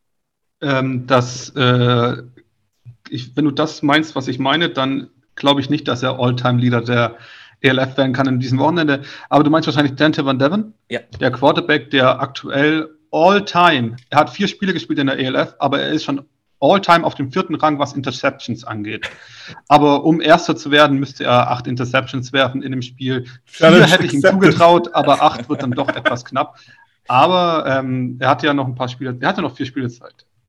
Nein, wir müssen, ihm aber ihr wisst doch, einmal, einmal, einmal muss Hendrik böse sein in ein, jedem Video und das war ich jetzt halt jetzt. Danke, Elias, dass du es für mich übernommen hast. Aber nein, natürlich gehe ich auch total mit den Raiders Tirol. Das Ding ist klar. Jetzt darfst du deine Frage stellen, Phil. Äh, nee, der Vollständigkeit halber möchte ich, dass Nils auch nochmal sagt, ja, Raiders gewinnen. Ja, Raiders. Super, Dankeschön. Okay, und jetzt zu meiner Frage. Äh, ja oder nein? Mehr als 70 Punkte. Also das letzte Spiel, wo die Hamburger gehabt haben, oder eins der Spiele, wo die Hamburger gehabt haben, wo sie 70 SIP gemacht haben. Gibt es mehr Punkte von den Raiders dieses Wochenende? Ja oder nein? Hendrik? Ich sage nein. Ich sage auch, dass es ein ganz knappes Spiel wird. Oh, okay, gut. Elias? Mehr ja, als 70 unter, Punkte? Unter 40. Unter 40? Also nein. Okay. Nils? Nein? Ja? Nein. Nein. Mathe?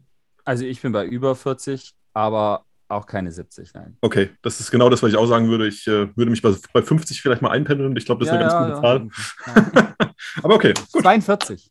Dann äh, schließen wir den Spieltag ab mit, ich glaube, einem absoluten Traumspiel, wo, man, wo sich jeder drauf freut, und zwar die Vikings bei der Frankfurt Galaxy.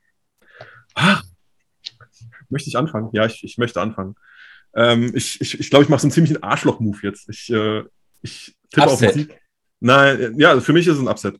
Ich tippe auf den Sieg von den Vikings. Ach so. Ja. Okay. Ich tippe auf den Sieg von den Vikings, weil, nicht weil ich glaube, dass äh, die Frankfurter schlecht sind, sondern weil ich mich, egal wie das Spiel dann ausgeht, freuen kann. Wenn die Vikings gewinnen, geil, habe ich einen Punkt im Tippspiel. Und wenn die Galaxy gewinnen, kann ich sagen, yes, fucking yes, die Galaxy hat gewonnen. Und äh, einen Schandfleck in die perfekte Season der Vikings reingehauen und potenzielle Playoffs-Chancen erhalten. Deswegen, äh, ich tippe auf die Vikings, aber Frankfurt, ne? Ihr macht das schon. Hendrik. Also, das Worst-Case-Szenario wäre ja, wenn die Search gewinnt und Frankfurt auch gewinnt. Was heißt Worst Case? Das wäre halt ein gutes Szenario für Frankfurt, aber ähm, ich würde wir nicht darüber reden, ob Search gewinnt. Also das kann man ausblenden. Search wird Nein, aber ich sage auch, ähm, ich, habe, ich habe gesagt, ich, ich, kann, ich kann ja nicht sagen, am Ende holen die Vikings sich den Ring und werde jetzt irgendwann noch zwischendurch anfangen mit zu sagen, jetzt verlieren die Vikings. Nein, auch das Spiel werden die gewinnen. Aber auch hier darf man wieder erwähnen, dass wir vor Ort sein werden. Mit Johnny. Wir sehen, treffen auch das erste Mal Johnny, einen von unseren auch Artikelschreibern, der auch wunderschöne Artikel schreibt. Ähm, dann habe ich es alle mal live gesehen. Das ist auch schön. glaube ich. Habe ich noch nicht vergessen? Ach nee, nee, es fehlen noch zwei. Aber da habe ich schon mal viele live gesehen. und ich sage, Frankfurt gewinnt das nicht, ähm, die Vikings gewinnen. Aber ich weiß nicht, warum das ein ähm, Worst-Case-Szenario ist, weil theoretisch ist diese Woche zumindest im Kampf um den besten Zweitplatzierten in der Central Conference nicht so entscheidend, weil die Raiders ja noch einmal gegen die Galaxy spielen. Das heißt, auch wenn die Raiders gegen Search verlieren würden und Frankfurt gewinnt, äh, könnte ja, könnten die Raiders ja das direkte Duell noch für sich entscheiden und dann wären sie wieder auf dem gleichen Rekord.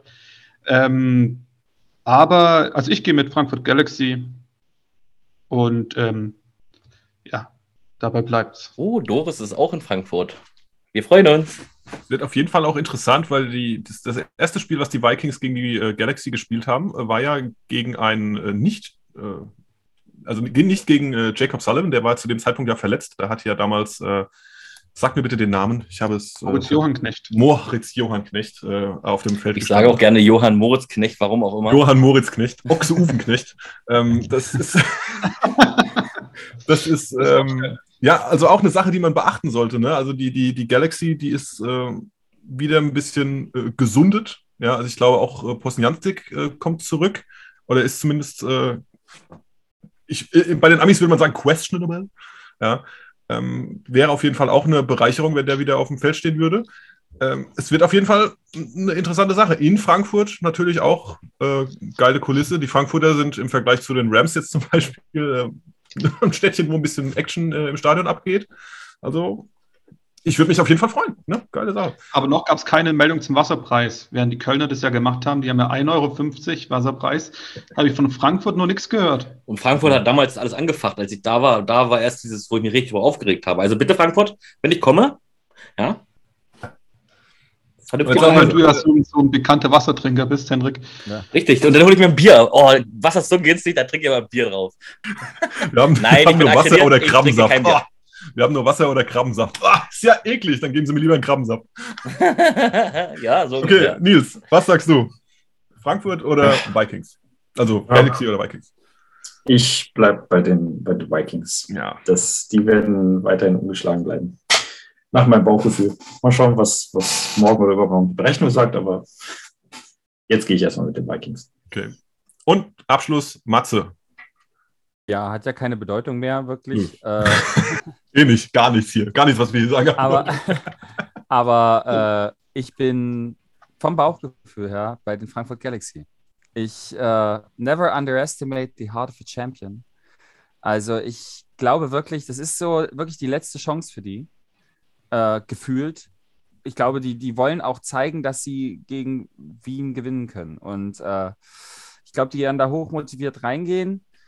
Und ich glaube nicht, dass es eine Perfect Season der Vikings geben wird. Ich würde, ich, ich würde mich so freuen.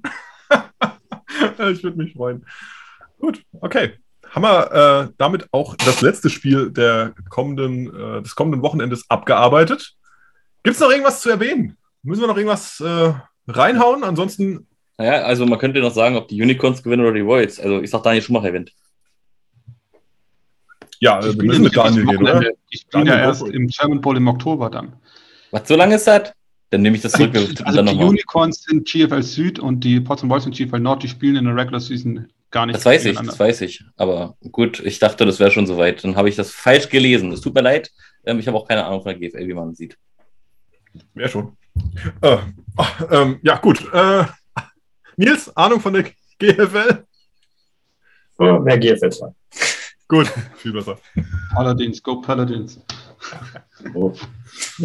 Gut, also, also, wenn keiner mehr was zu sagen hat, dann gebe ich äh, nochmal abschließend äh, zu unserem Gast und sage, Nils, mach äh, nochmal einen schönen Gruß an alle äh, und vielen, vielen Dank, dass du da warst, auch immer von meiner Seite. Und äh, von mir ein schönes Support Your Sport. Nils, bitteschön, Abschluss. Ja, erstmal danke für die Einladung, nach langer Zeit nochmal. Ähm, ja, ich grüße erstmal einfach alle, die die ELF, ELF äh, verfolgen, besonders meine Statistiker. Die machen wirklich einen guten Job in letzter Zeit. Ähm, weiter so und ich hoffe, ich sehe möglichst viele von euch in Klagenfurt.